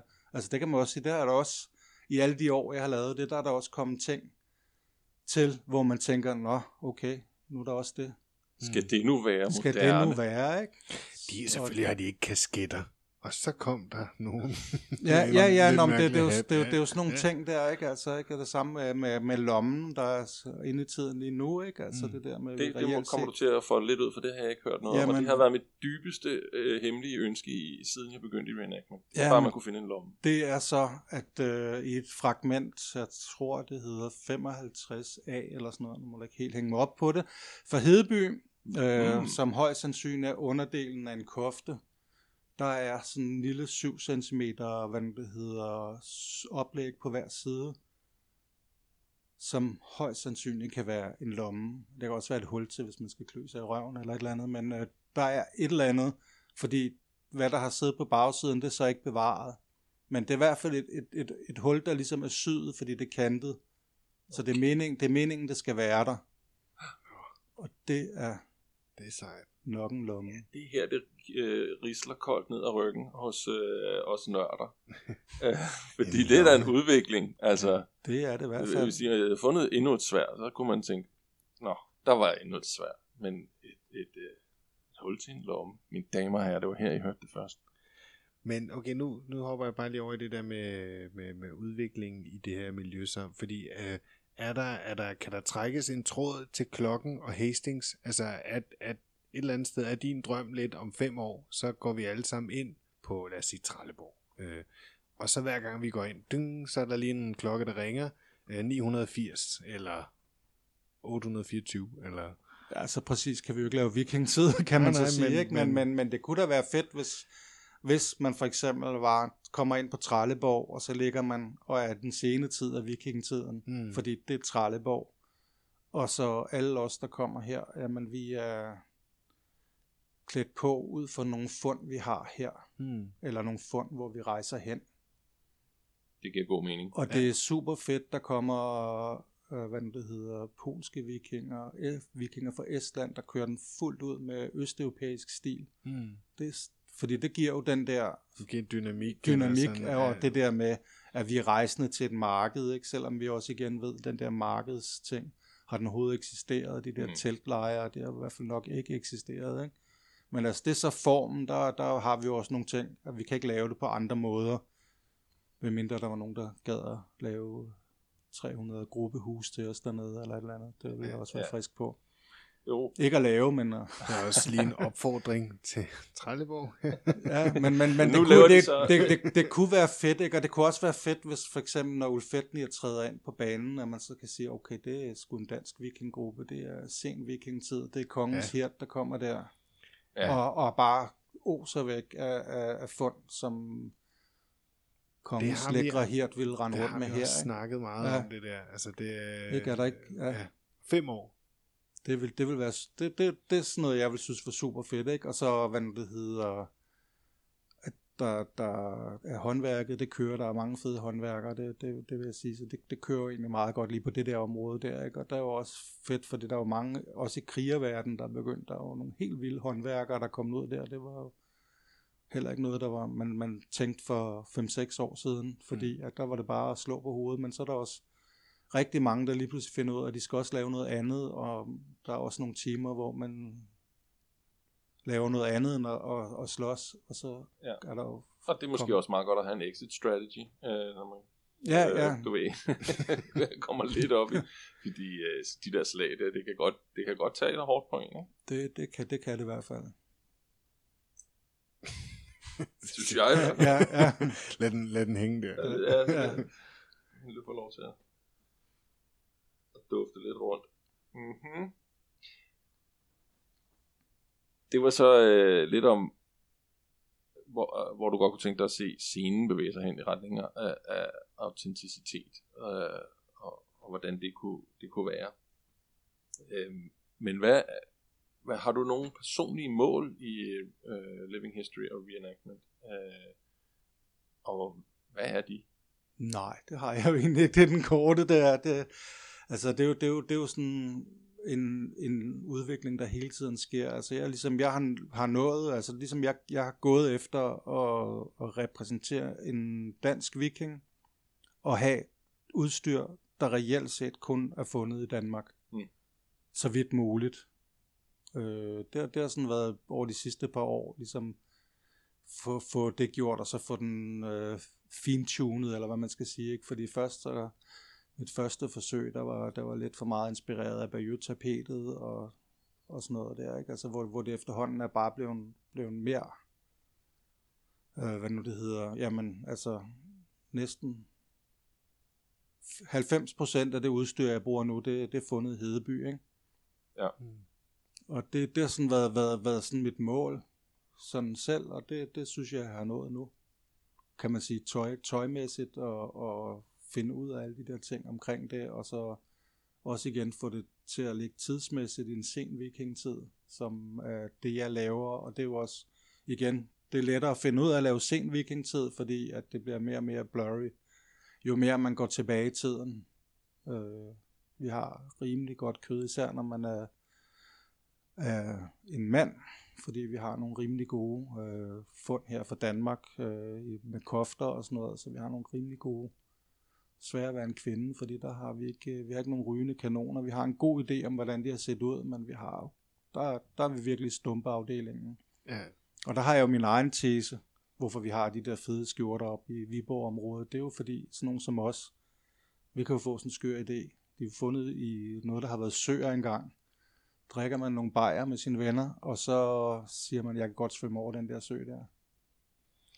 Og det kan man så ikke. Og derfor har vi et par fede kofter nu, ikke? Fordi at der er nogen, der er gået til bunds på en eller anden sø i Viborg, ikke? Jamen, lad det være en opfordring til lytterne.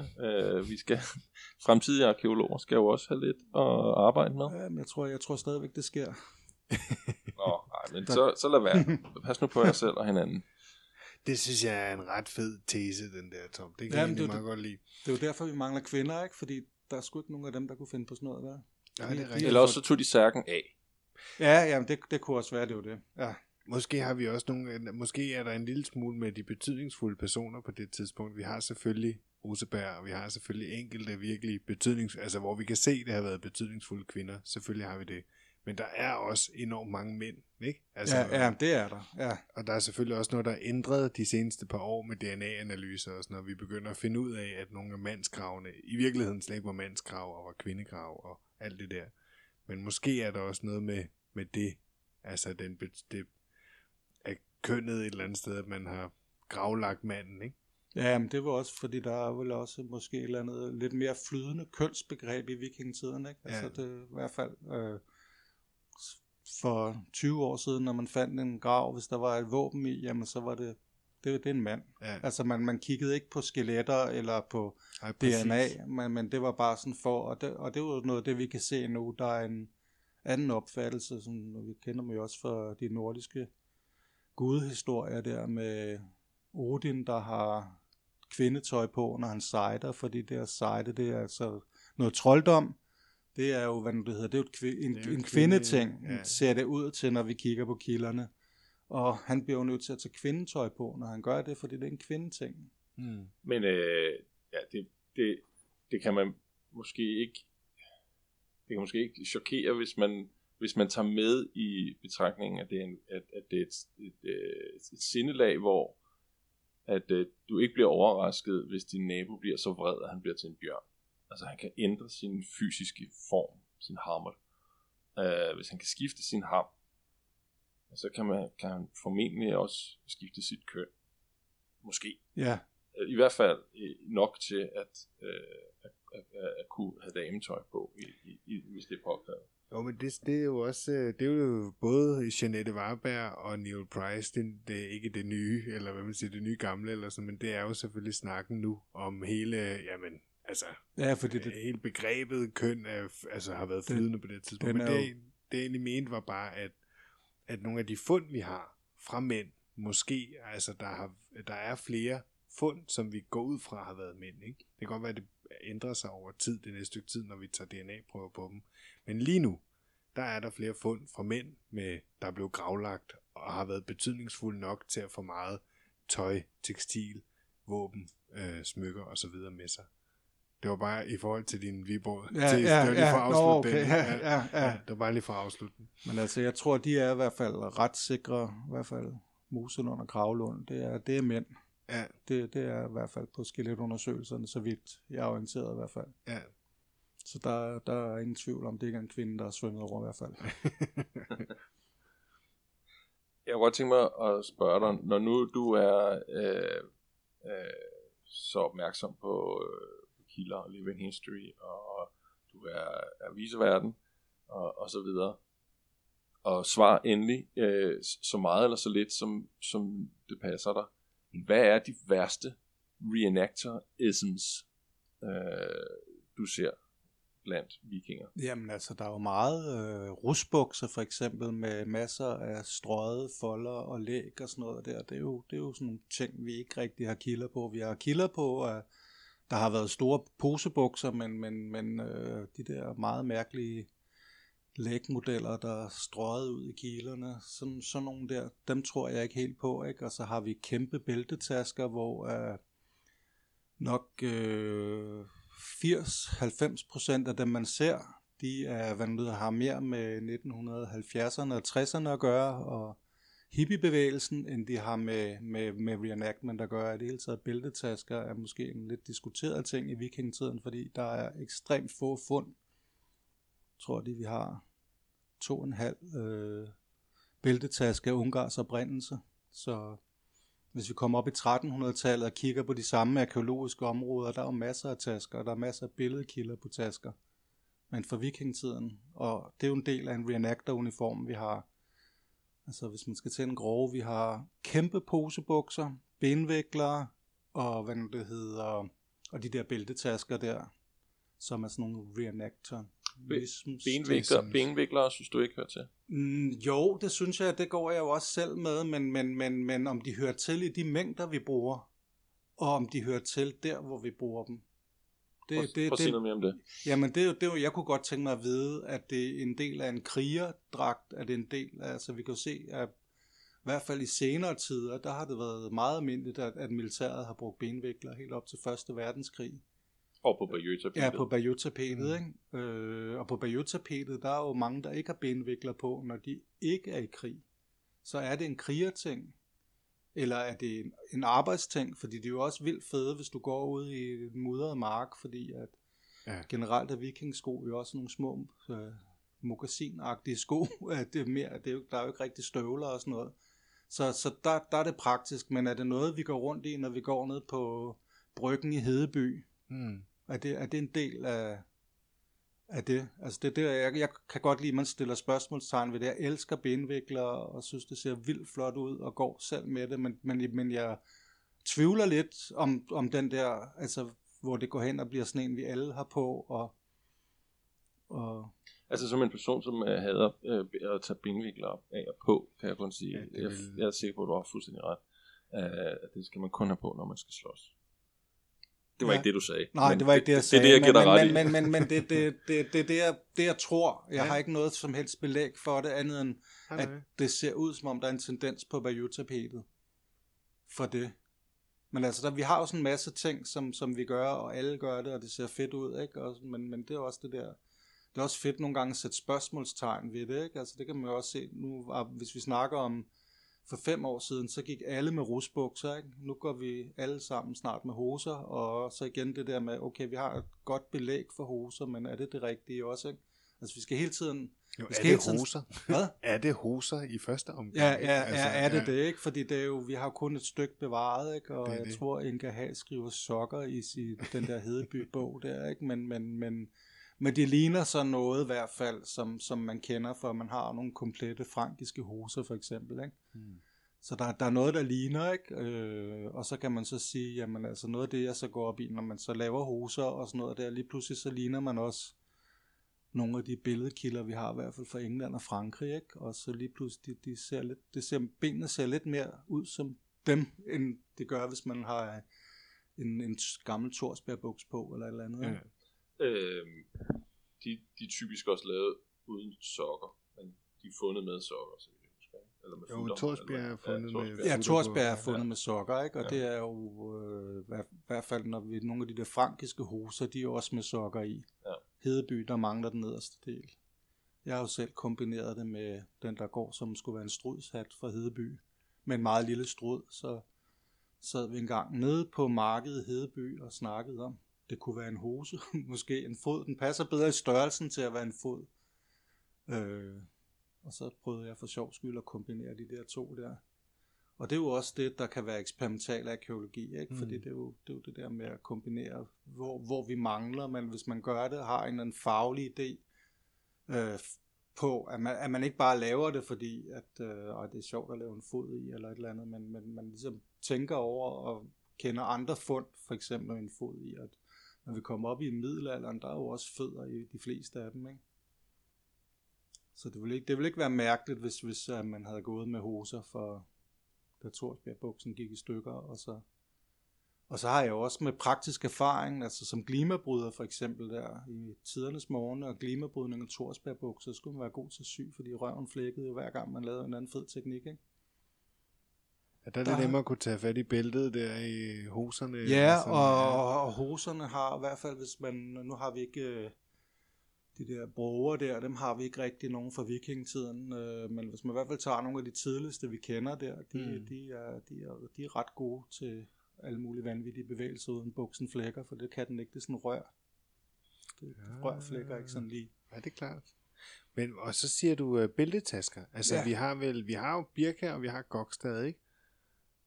Jamen, Gokstad, den er jo nok ikke en bæltetaske, den er jo en pung. Ja, okay, det er selvfølgelig rigtigt. Ja, det har du ret i. Ja. Kan man ikke have en pung i bæltet? Det kunne man jo godt. Men man kan også have en pung i en taske. Vi har jo umådelige mængder af taskebøjler, for eksempel. Det er rigtigt. Og kommer man over det engelske område, har vi mange, hvad det hedder, bibeltasker, som de bliver kaldt, med sådan nogle lædertasker, ikke? Ja, bimlebags, bruger mange af dem som noget. Ja, her undertegnet. Men altså, vi har jo, det er jo også igen det der med, jamen altså, glæder man for 1000 år siden, og så har man jo ikke behov for at have sine bilnøgler og mobiltelefoner og sådan noget med, og smøger og alt sådan noget der, ikke? Og det er jo det er jo dejligt praktisk. Ja. Jamen, det er rigtigt, Og så igen de tasker, der vi så har det op for Birka, og så den for Sønderjylland der, ikke? For det første den for Sønderjylland, det er kun fittingsene, vi har, men de har jo siddet på et eller andet, helt sikkert, ikke? Ja, det er lige også i Birka, ikke? Der er næsten også kun, eller ja, der er så også noget, der er læder nok til okay. Man kan rekonstruere den til at være sådan en ungarsk taske, ikke? Mm. Og det er de begge to op for Birka, sådan nogle ungarske. Okay. Så det er ikke sådan, heller ikke nogen, man sådan siger, okay, det er en viking, der har lavet dem. Det kan være en viking, der har haft dem med hjem, men der er også ungarske grave i Birka, ikke? Ja. Ikke at jeg tordner mod, bare det der, man skal gøre sådan en tanke om... Men nu spurgte jeg dig jo også om, hvilke ting, og der har du nævnt 3, og det er jo fint. Altså, det er jo ikke at tordne, kan man sige. Ja. Og så selvfølgelig også det der, vi har jo de der kæmpe, altså halskæder med perler og sådan noget, som mændene har på. Det er jo heller ikke sådan noget umiddelbart. Nu ved jeg godt, at der kommer måske noget andet, når man begynder at rode lidt mere med DNA, men umiddelbart, så sådan nogle hængesmykker, ikke? Der er det typisk op i kristentid, før man finder hængesmykker i mandegrave, ikke? Jeg tror, der var fundet økser. Ja, der er fundet en torshammer i en grav i York, ikke? Ja, Torshammer er mest i kvindegrave. Ja, men der er en enkelt en fra York, okay, hvor det er en mand. Jeg troede, der var en økser i Norge. Okay. Ja, på den nye udstilling på Nationalmuseet har vi de der små økser og sværd også. Ikke? Ja. Men spørgsmålet er selvfølgelig, om de har været et hængesmykke. Ikke? Ja, fordi der er jo amuletter, har man præcis, jo altid haft, og den har du haft en eller anden. Men det er jo i din bæltetaske. Jamen egentlig er det jo faktisk det interessante, og som du også måske mellem linjerne siger, både i forhold til benvikler, og i forhold til bæltetasker, og også for den tages skyld i forhold til bukser, hoser, Torsbjerg, at det er jo det interessante ved arkeologi, det er jo, at vi finder som oftest én. Og selvom vi har nogle gidsninger om benvikler, og der er måske gode gidsninger om, at der har været flere, der har brugt det, fordi vi har noget på Bayeux-tapetet og sådan. Så hvor stort har det været? Hvor mange har brugt det? Jamen, er det noget, du ved, Torsbjerg, så er vi 600 vikinger, der render rundt i Torsbjerg, og der er fundet et par, som har sværdet et skib, ikke? Eller sådan bejset et skib, og det er jo det. Det er jo egentlig det, der er interessant ved arkeologi, det er, at vi gør det til vores egen sandhed måske, ikke? Vi tager et enkelt fund, og så kopierer vi det i kæmpe skala. Ja, fordi vi er jo nødt til at have, hvad vi har, ikke? Og så igen, Torsbjerg, den er så for jernalderen, den er jo 600 år før vikingtiden, ikke? Ja. Så det er jo også, men det er jo rigtigt, altså vi må tage det, vi har, og vi har jo også rigeligt til, og i hvert fald vi har jo rigeligt, jeg synes, vi har jo nogle rimelig gode billeder af, hvordan en viking har set ud nu, ikke? Men så er der jo de der spørgsmålstegn ved, er det så en uniform, eller hvad er det, ikke? Altså, men vi kan i hvert fald se på billedkilder, vi har omkring. Vi har ikke særlig mange her. Vi har lidt runesten og sådan noget, ikke? Men der kan man da se noget, ikke? Ja. Og vi har... Ja, det jeg egentlig hører dig lidt sige, sådan, det er sådan... og der er ingen torden her. Det er slet ikke sådan opfattet. Jeg mener bare, at hvis jeg skal sammenfatte det på en eller anden måde, så er det... Det her med at gøre noget til sandhed, altså at bare fordi, at der er nogen, der har haft benvikler på, eller vi har en gidsning om, så det måske kunne det være spændende at arbejde med, om det er noget, alle skal have. Bare fordi vi har en pung fra Gokstad, er det måske ikke nødvendigvis, at den skal hænge i et bælte og indbefatte dine smøger og dine bilnøgler. Og bare fordi, at der er nogen, der har for eksempel en Torsbjerg-buk, som er 600 år før, så det er ikke ens betydende, at vi alle sammen skal rende rundt med det. Faktisk så hører jeg dig lidt sige, Tom, at du gerne vil have living history eksperimental tilbage. Find nogle områder, prøv at nørde dem mere, find nogle gravfund, eller sådan gå lidt op i fundene på en anden måde. Ja. Er det rigtigt? Eller? Det er rigtigt. Og så det der med også at stille spørgsmålstegn ved, ligesom du siger, med, jamen, ved det vi bruger, det vi gør. Ja. Hele tiden. Altså det er i hvert fald noget af det, jeg selv gør. Mm. Og ændre opfattelse. Og apropos bæltetaskerne, så har jeg jo engang måske været en af dem, der har været hovedleverandør af bæltetasker. Jeg ser stadigvæk mange af mine gamle tasker gå rundt ude i vikingeverdenen. Ja, det er fedt. Hvad læser du for tiden? Lige for tiden, der læser jeg faktisk ikke noget som helst, men ellers er det jo, ja, det er jo, jeg er jo sådan en, der læser faglitteratur. Det er godt nok længe siden, jeg har læst.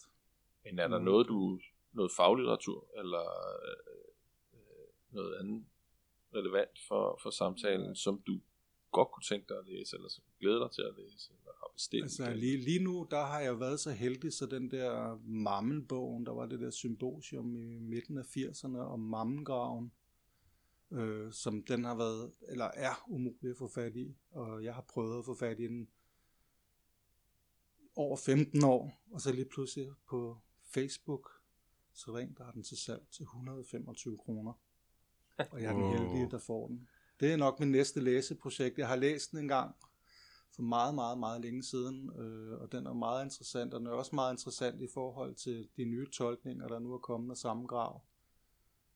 Fordi som jeg husker den, der står, der var masser af krab og masser af indiko i graven. Nu siger de, der ikke var noget krab og indiko. Så det var altid sjovt. Drama? Ja, drama.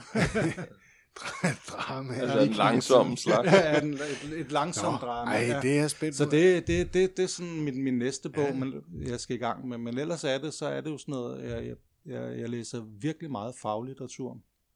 Ja, men det nogle gange for meget. Det er indbefattet i spørgsmålet. Ja. Men er det så artikler og den slags? Det er både artikler, jeg har, så det er så nu, fordi jeg nørder jo også så 1360. Jeg har lige et skalk på vej her, hvor der står en hel masse om slaget ved Visby, som kommer i postkassen en af dagene, som jeg glæder mig virkelig meget til. Ja, skalk, det er også en af de ting, jeg går og glæder mig til derhjemme. Ja. Ikke altid læst det hele, men de er altid spændende. Der er i hvert fald noget spændende i dem. De har det også nogle gange med at være kedelige, ikke? Altså, fordi der jo, også hvis man er meget specifik, ikke? Der er jeg jo meget indskrænket, kan man sige, i sen vikingtid og 1360 plus minus 10 år, ikke? Så det er så på den måde, der er det meget specifikt, men selvfølgelig er alt historie, det er jo dybt interessant, når man nørder de her ting her, ikke? Og både optakten til vikingtiden og hvad det er, der ligesom sker gennem tiden, der ender ud i vikingtiden, ikke?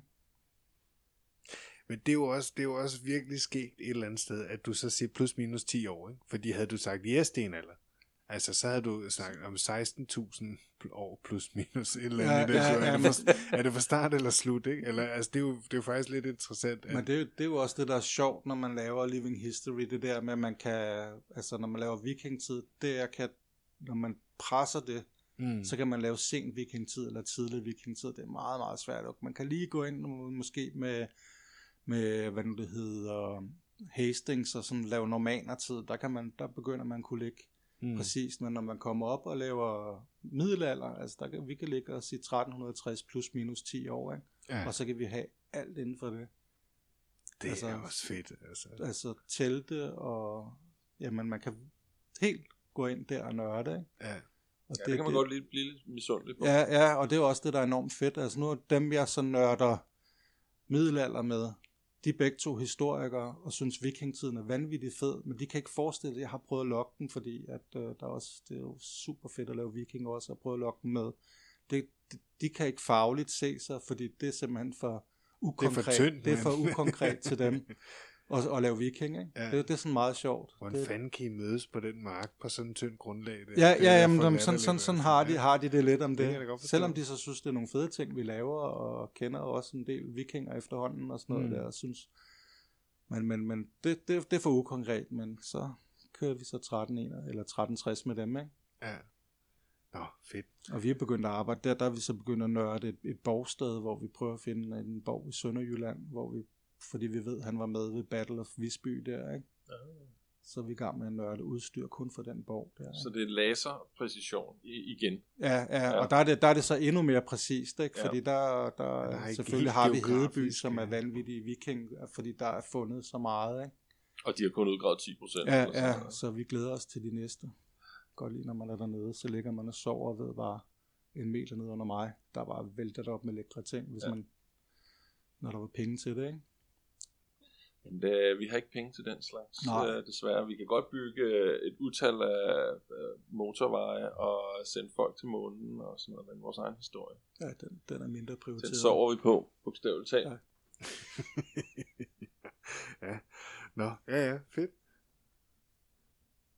Hvad er det mest spændende? Hvad er det, der får det til at kilde ned ad ryggen på dig, når du tænker på vikingetiden?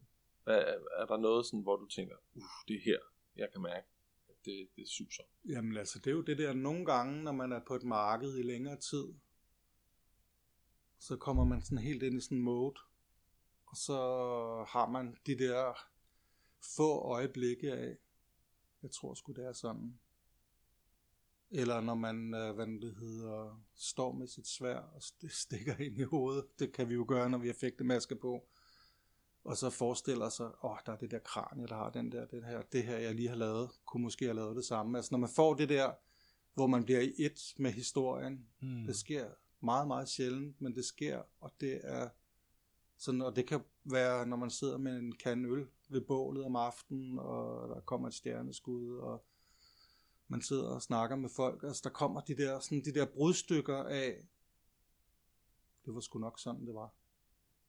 Og de kan komme både, når du sidder og lodder i din esse der, og du ser bare det der, hvad nu hedder, loddemateriale, som der er lavet af askelud og kover i. Og så sidder det helt fast. Mm.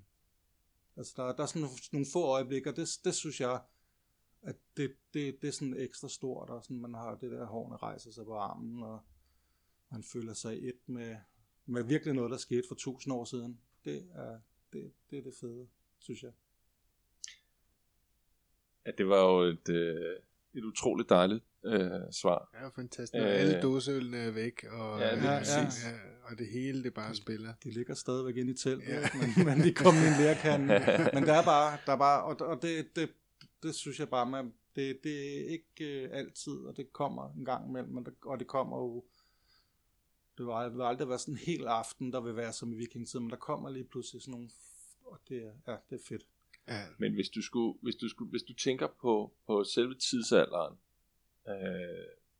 nu er det jo vikingetid, vi beskæftiger os med, vi ved godt, du også laver 1300, og hvad var det? 60. Men hvis du tænker på vikingetiden, hvilken del af vikingetiden interesserer dig mest? Hvilket aspekt? Jo, den er jo bred. Altså når man laver så mange forskellige ting som mig, så er den jo enormt bred, kan man så sige, ikke? Fordi det kan jo både være, når man slås, og det kan være med håndværk og sådan noget der. Så det er svært at indskrænke, fordi at jeg er ekstremt bred i det, jeg laver. Yeah. Altså det er det tætteste, jeg kan komme på. Altså... Nu skal jeg ikke svare for dig, Tom, fordi det er dig, der skal svare for dig, og sådan er det jo. Men nu er det jo selvfølgelig et format, hvor det er godt at snakke, og derfor så har jeg alligevel noget at sige til det. Fordi jeg tror, at udefra, sådan lige fra min side af sofaen her, så lyder det som om, at det mest interessante for dig, det er faktisk undersøgelsen, altså det at genskabe noget er interessant. Men processen i at nå dertil, og de oplevelser, du får undervejs, hvad enten det er løjet noget, sidde med krusøllet om aftenen, arbejde hen imod et bestemt stik, eller arbejde hen mod et bestemt mod tekstil, at det er noget af hele genskabelsesprocessen i det.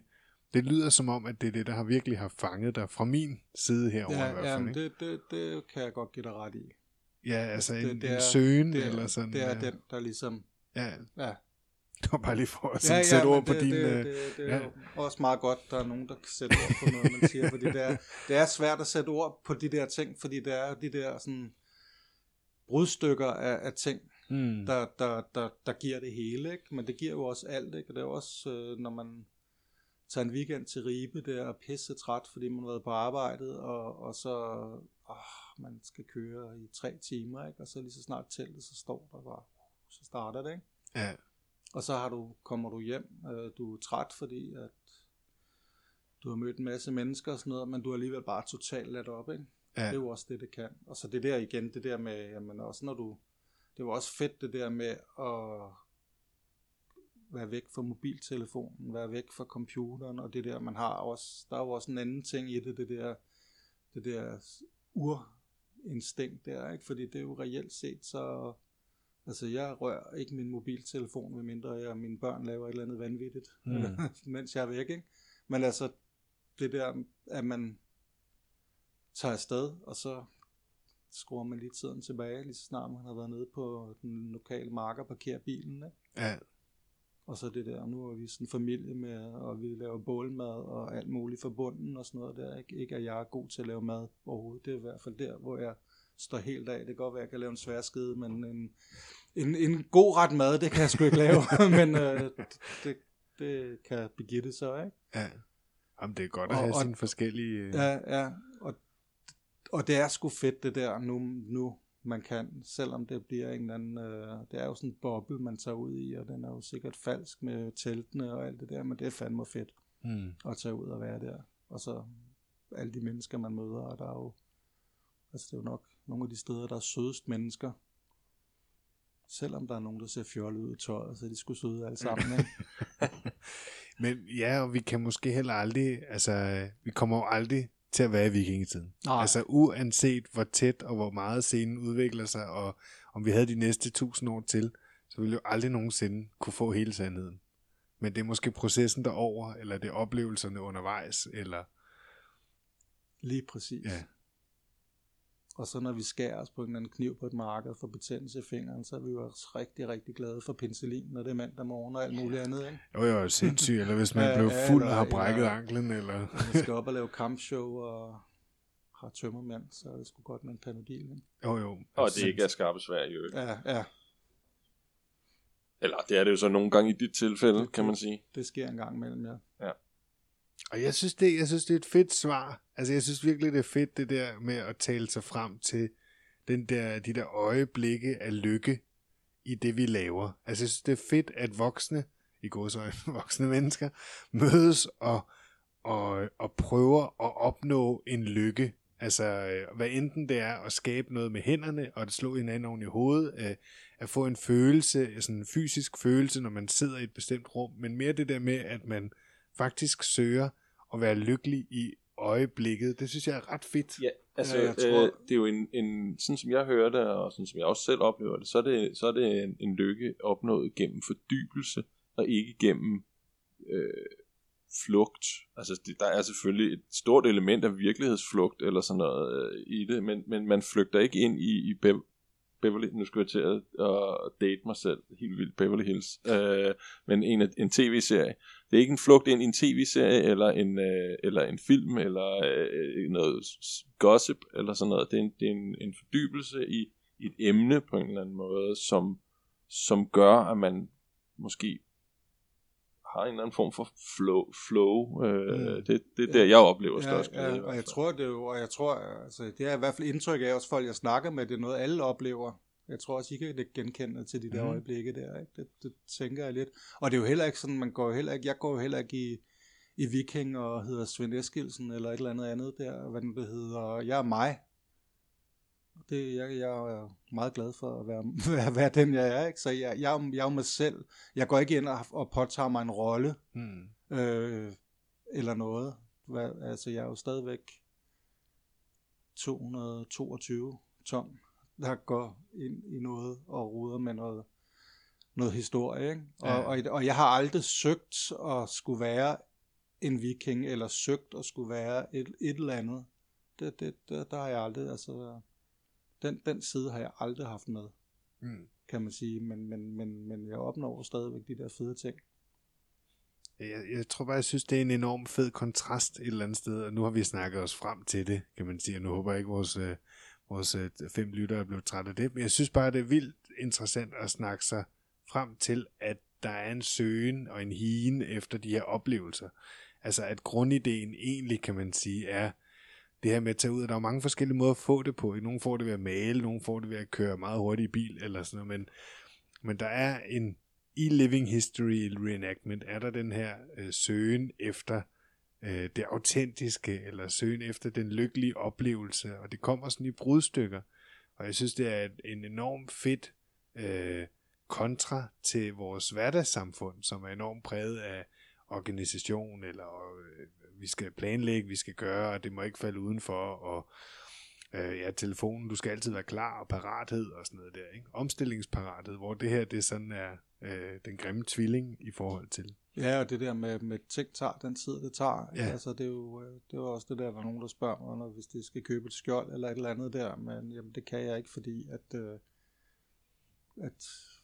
er jo foræring, uanset om du siger, jamen sådan et skjold koster 10.000 kroner, så det er et foræringsprojekt, for hvis du laver det fuldstændig autentisk, så er det jo, fordi tid er en anden ting, når man laver de der ting der. Ja. Og det har det sikkert også været, fordi at når man tænker på, hvor lang tid det har taget at lave alt i vikingetiden, ikke? Mm.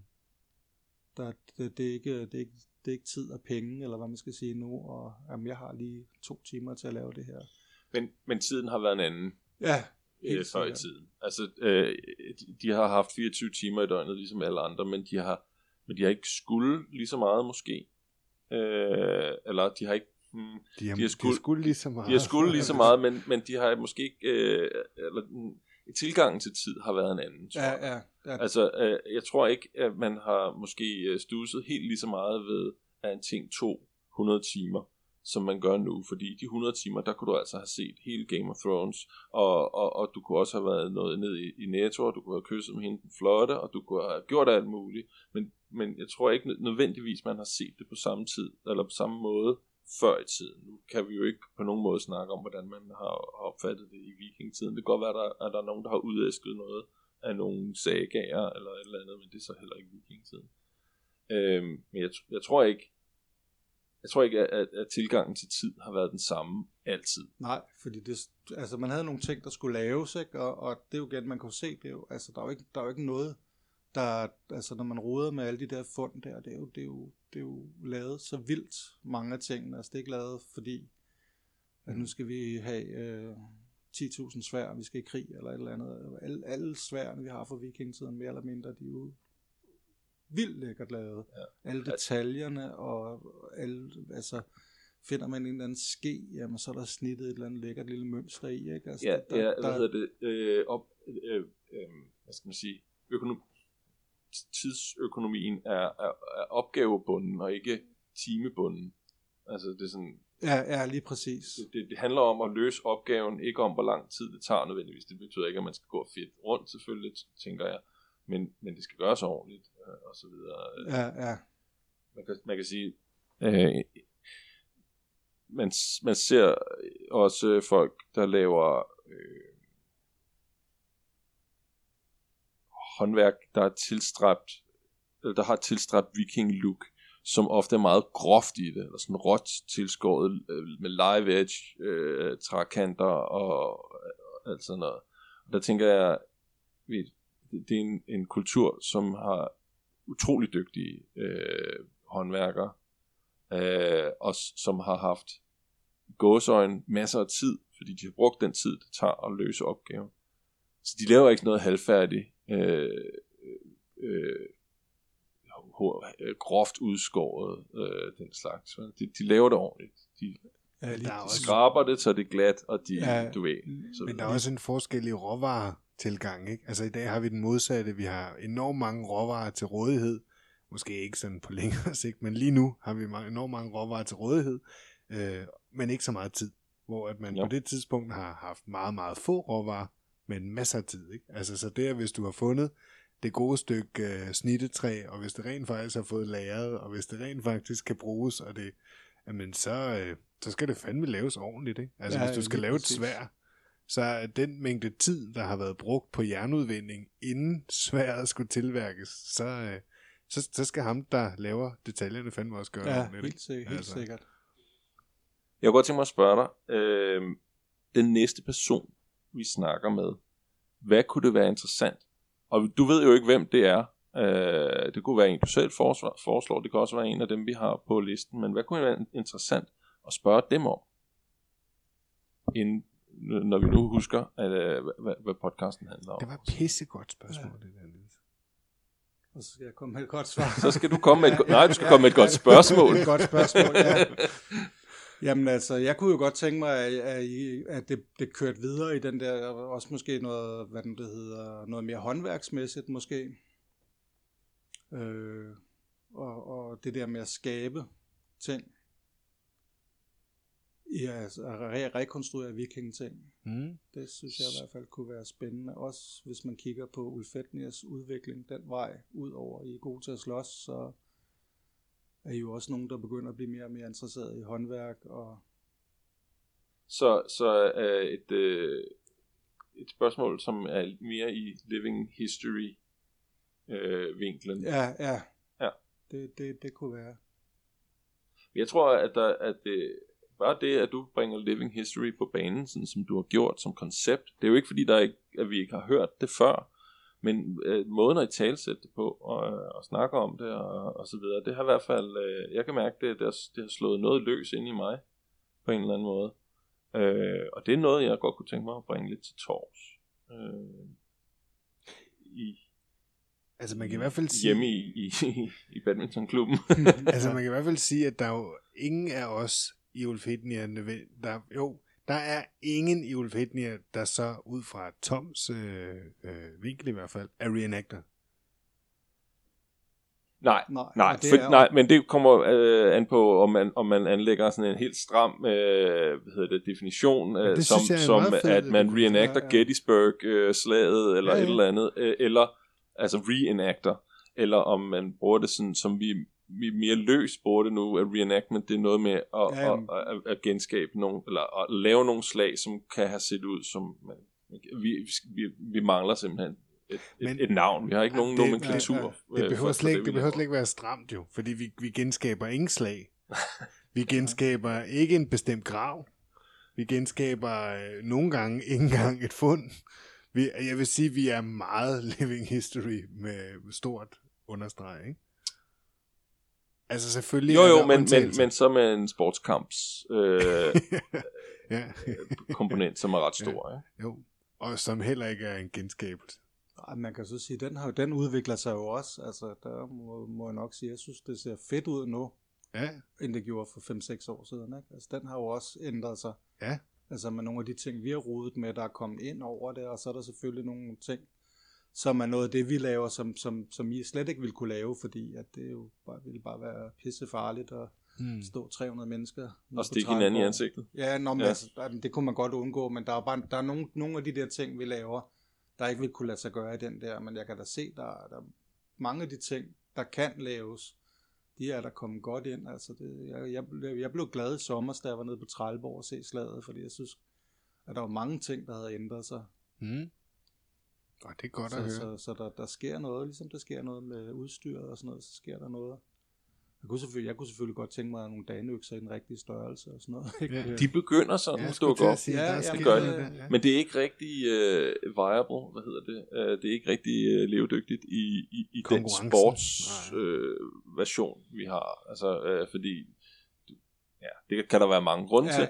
Men de er bedre måske i tvikamp end i de er også bedre, når man kan slå en person i hovedet, for eksempel. Ja, det giver nogen god mening at slå folk i hovedet med dem, og derfor bliver de udmanøvreret af vores spyd, når de står på linjen, ikke? Ja.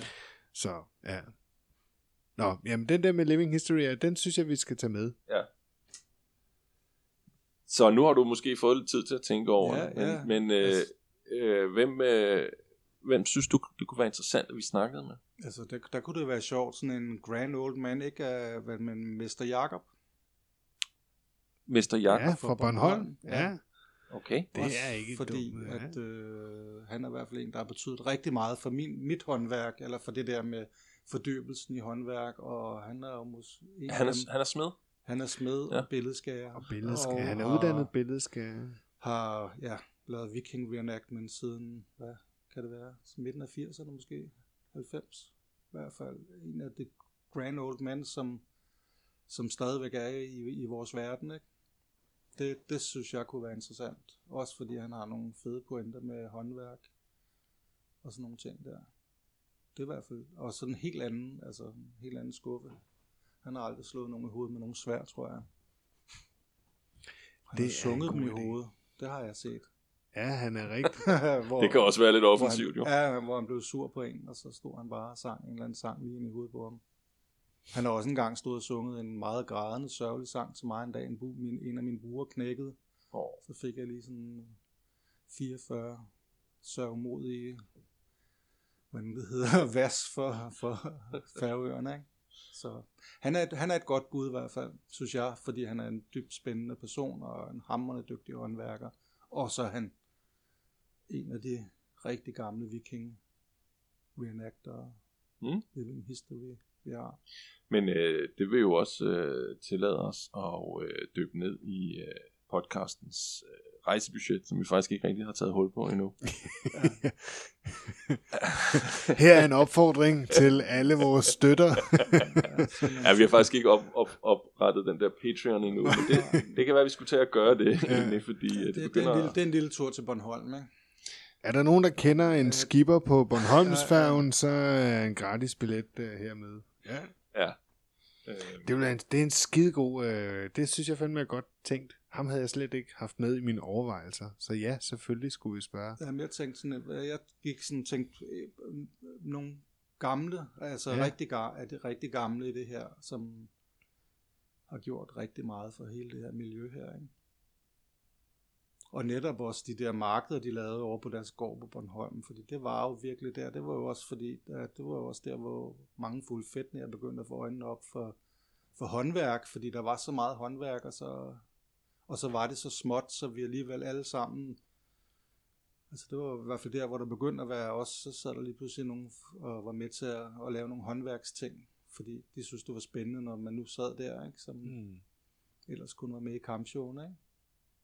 Så det kunne være. Og han har jo de ultimative træfigurer derovre, som du kan kigge på, Niels. Der. Ja, der har han. Ja, det er simpelthen en gudsbenået billedskær, fuldstændig vild. Det er han. Men så er det der, vi skal have vores sump i hen. Det er faktisk en meget god idé. Det var et godt bud i hvert fald. Tusind tak, fordi du gad være med, Tom. Jamen selv tak. Som det er åben licitation af det jeg går og roder med, så det er fedt at komme, og det kommer ud sådan et sted her også, så tak fordi I gad at høre på mig. Jamen selvfølgelig, vi vil altid gerne høre på. Jamen det vil vi altid. Tak fordi vi måtte komme.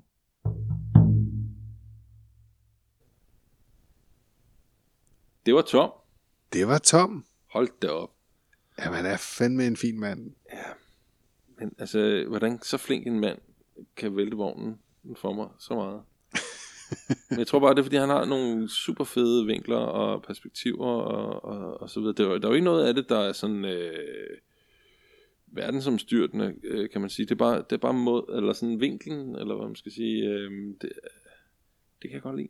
Ja, jeg synes det er mega fedt at hans, altså vi har snakket lidt om det sådan med slukket mikrofon, kan man sige, det her med reenactment, og så er vi sådan lidt nået frem til sådan, altså vi reenacter jo faktisk ikke en skid, vel? Nej. Altså vi går med tøj fra forskellige, med 100, 200, 300 års spænd på.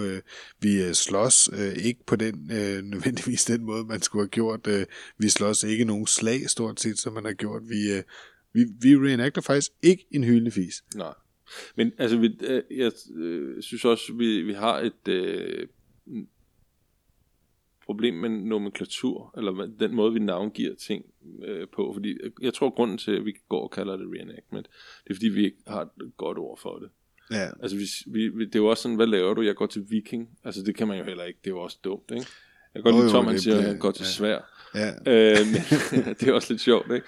Fordi vi går jo ikke til viking. Nej.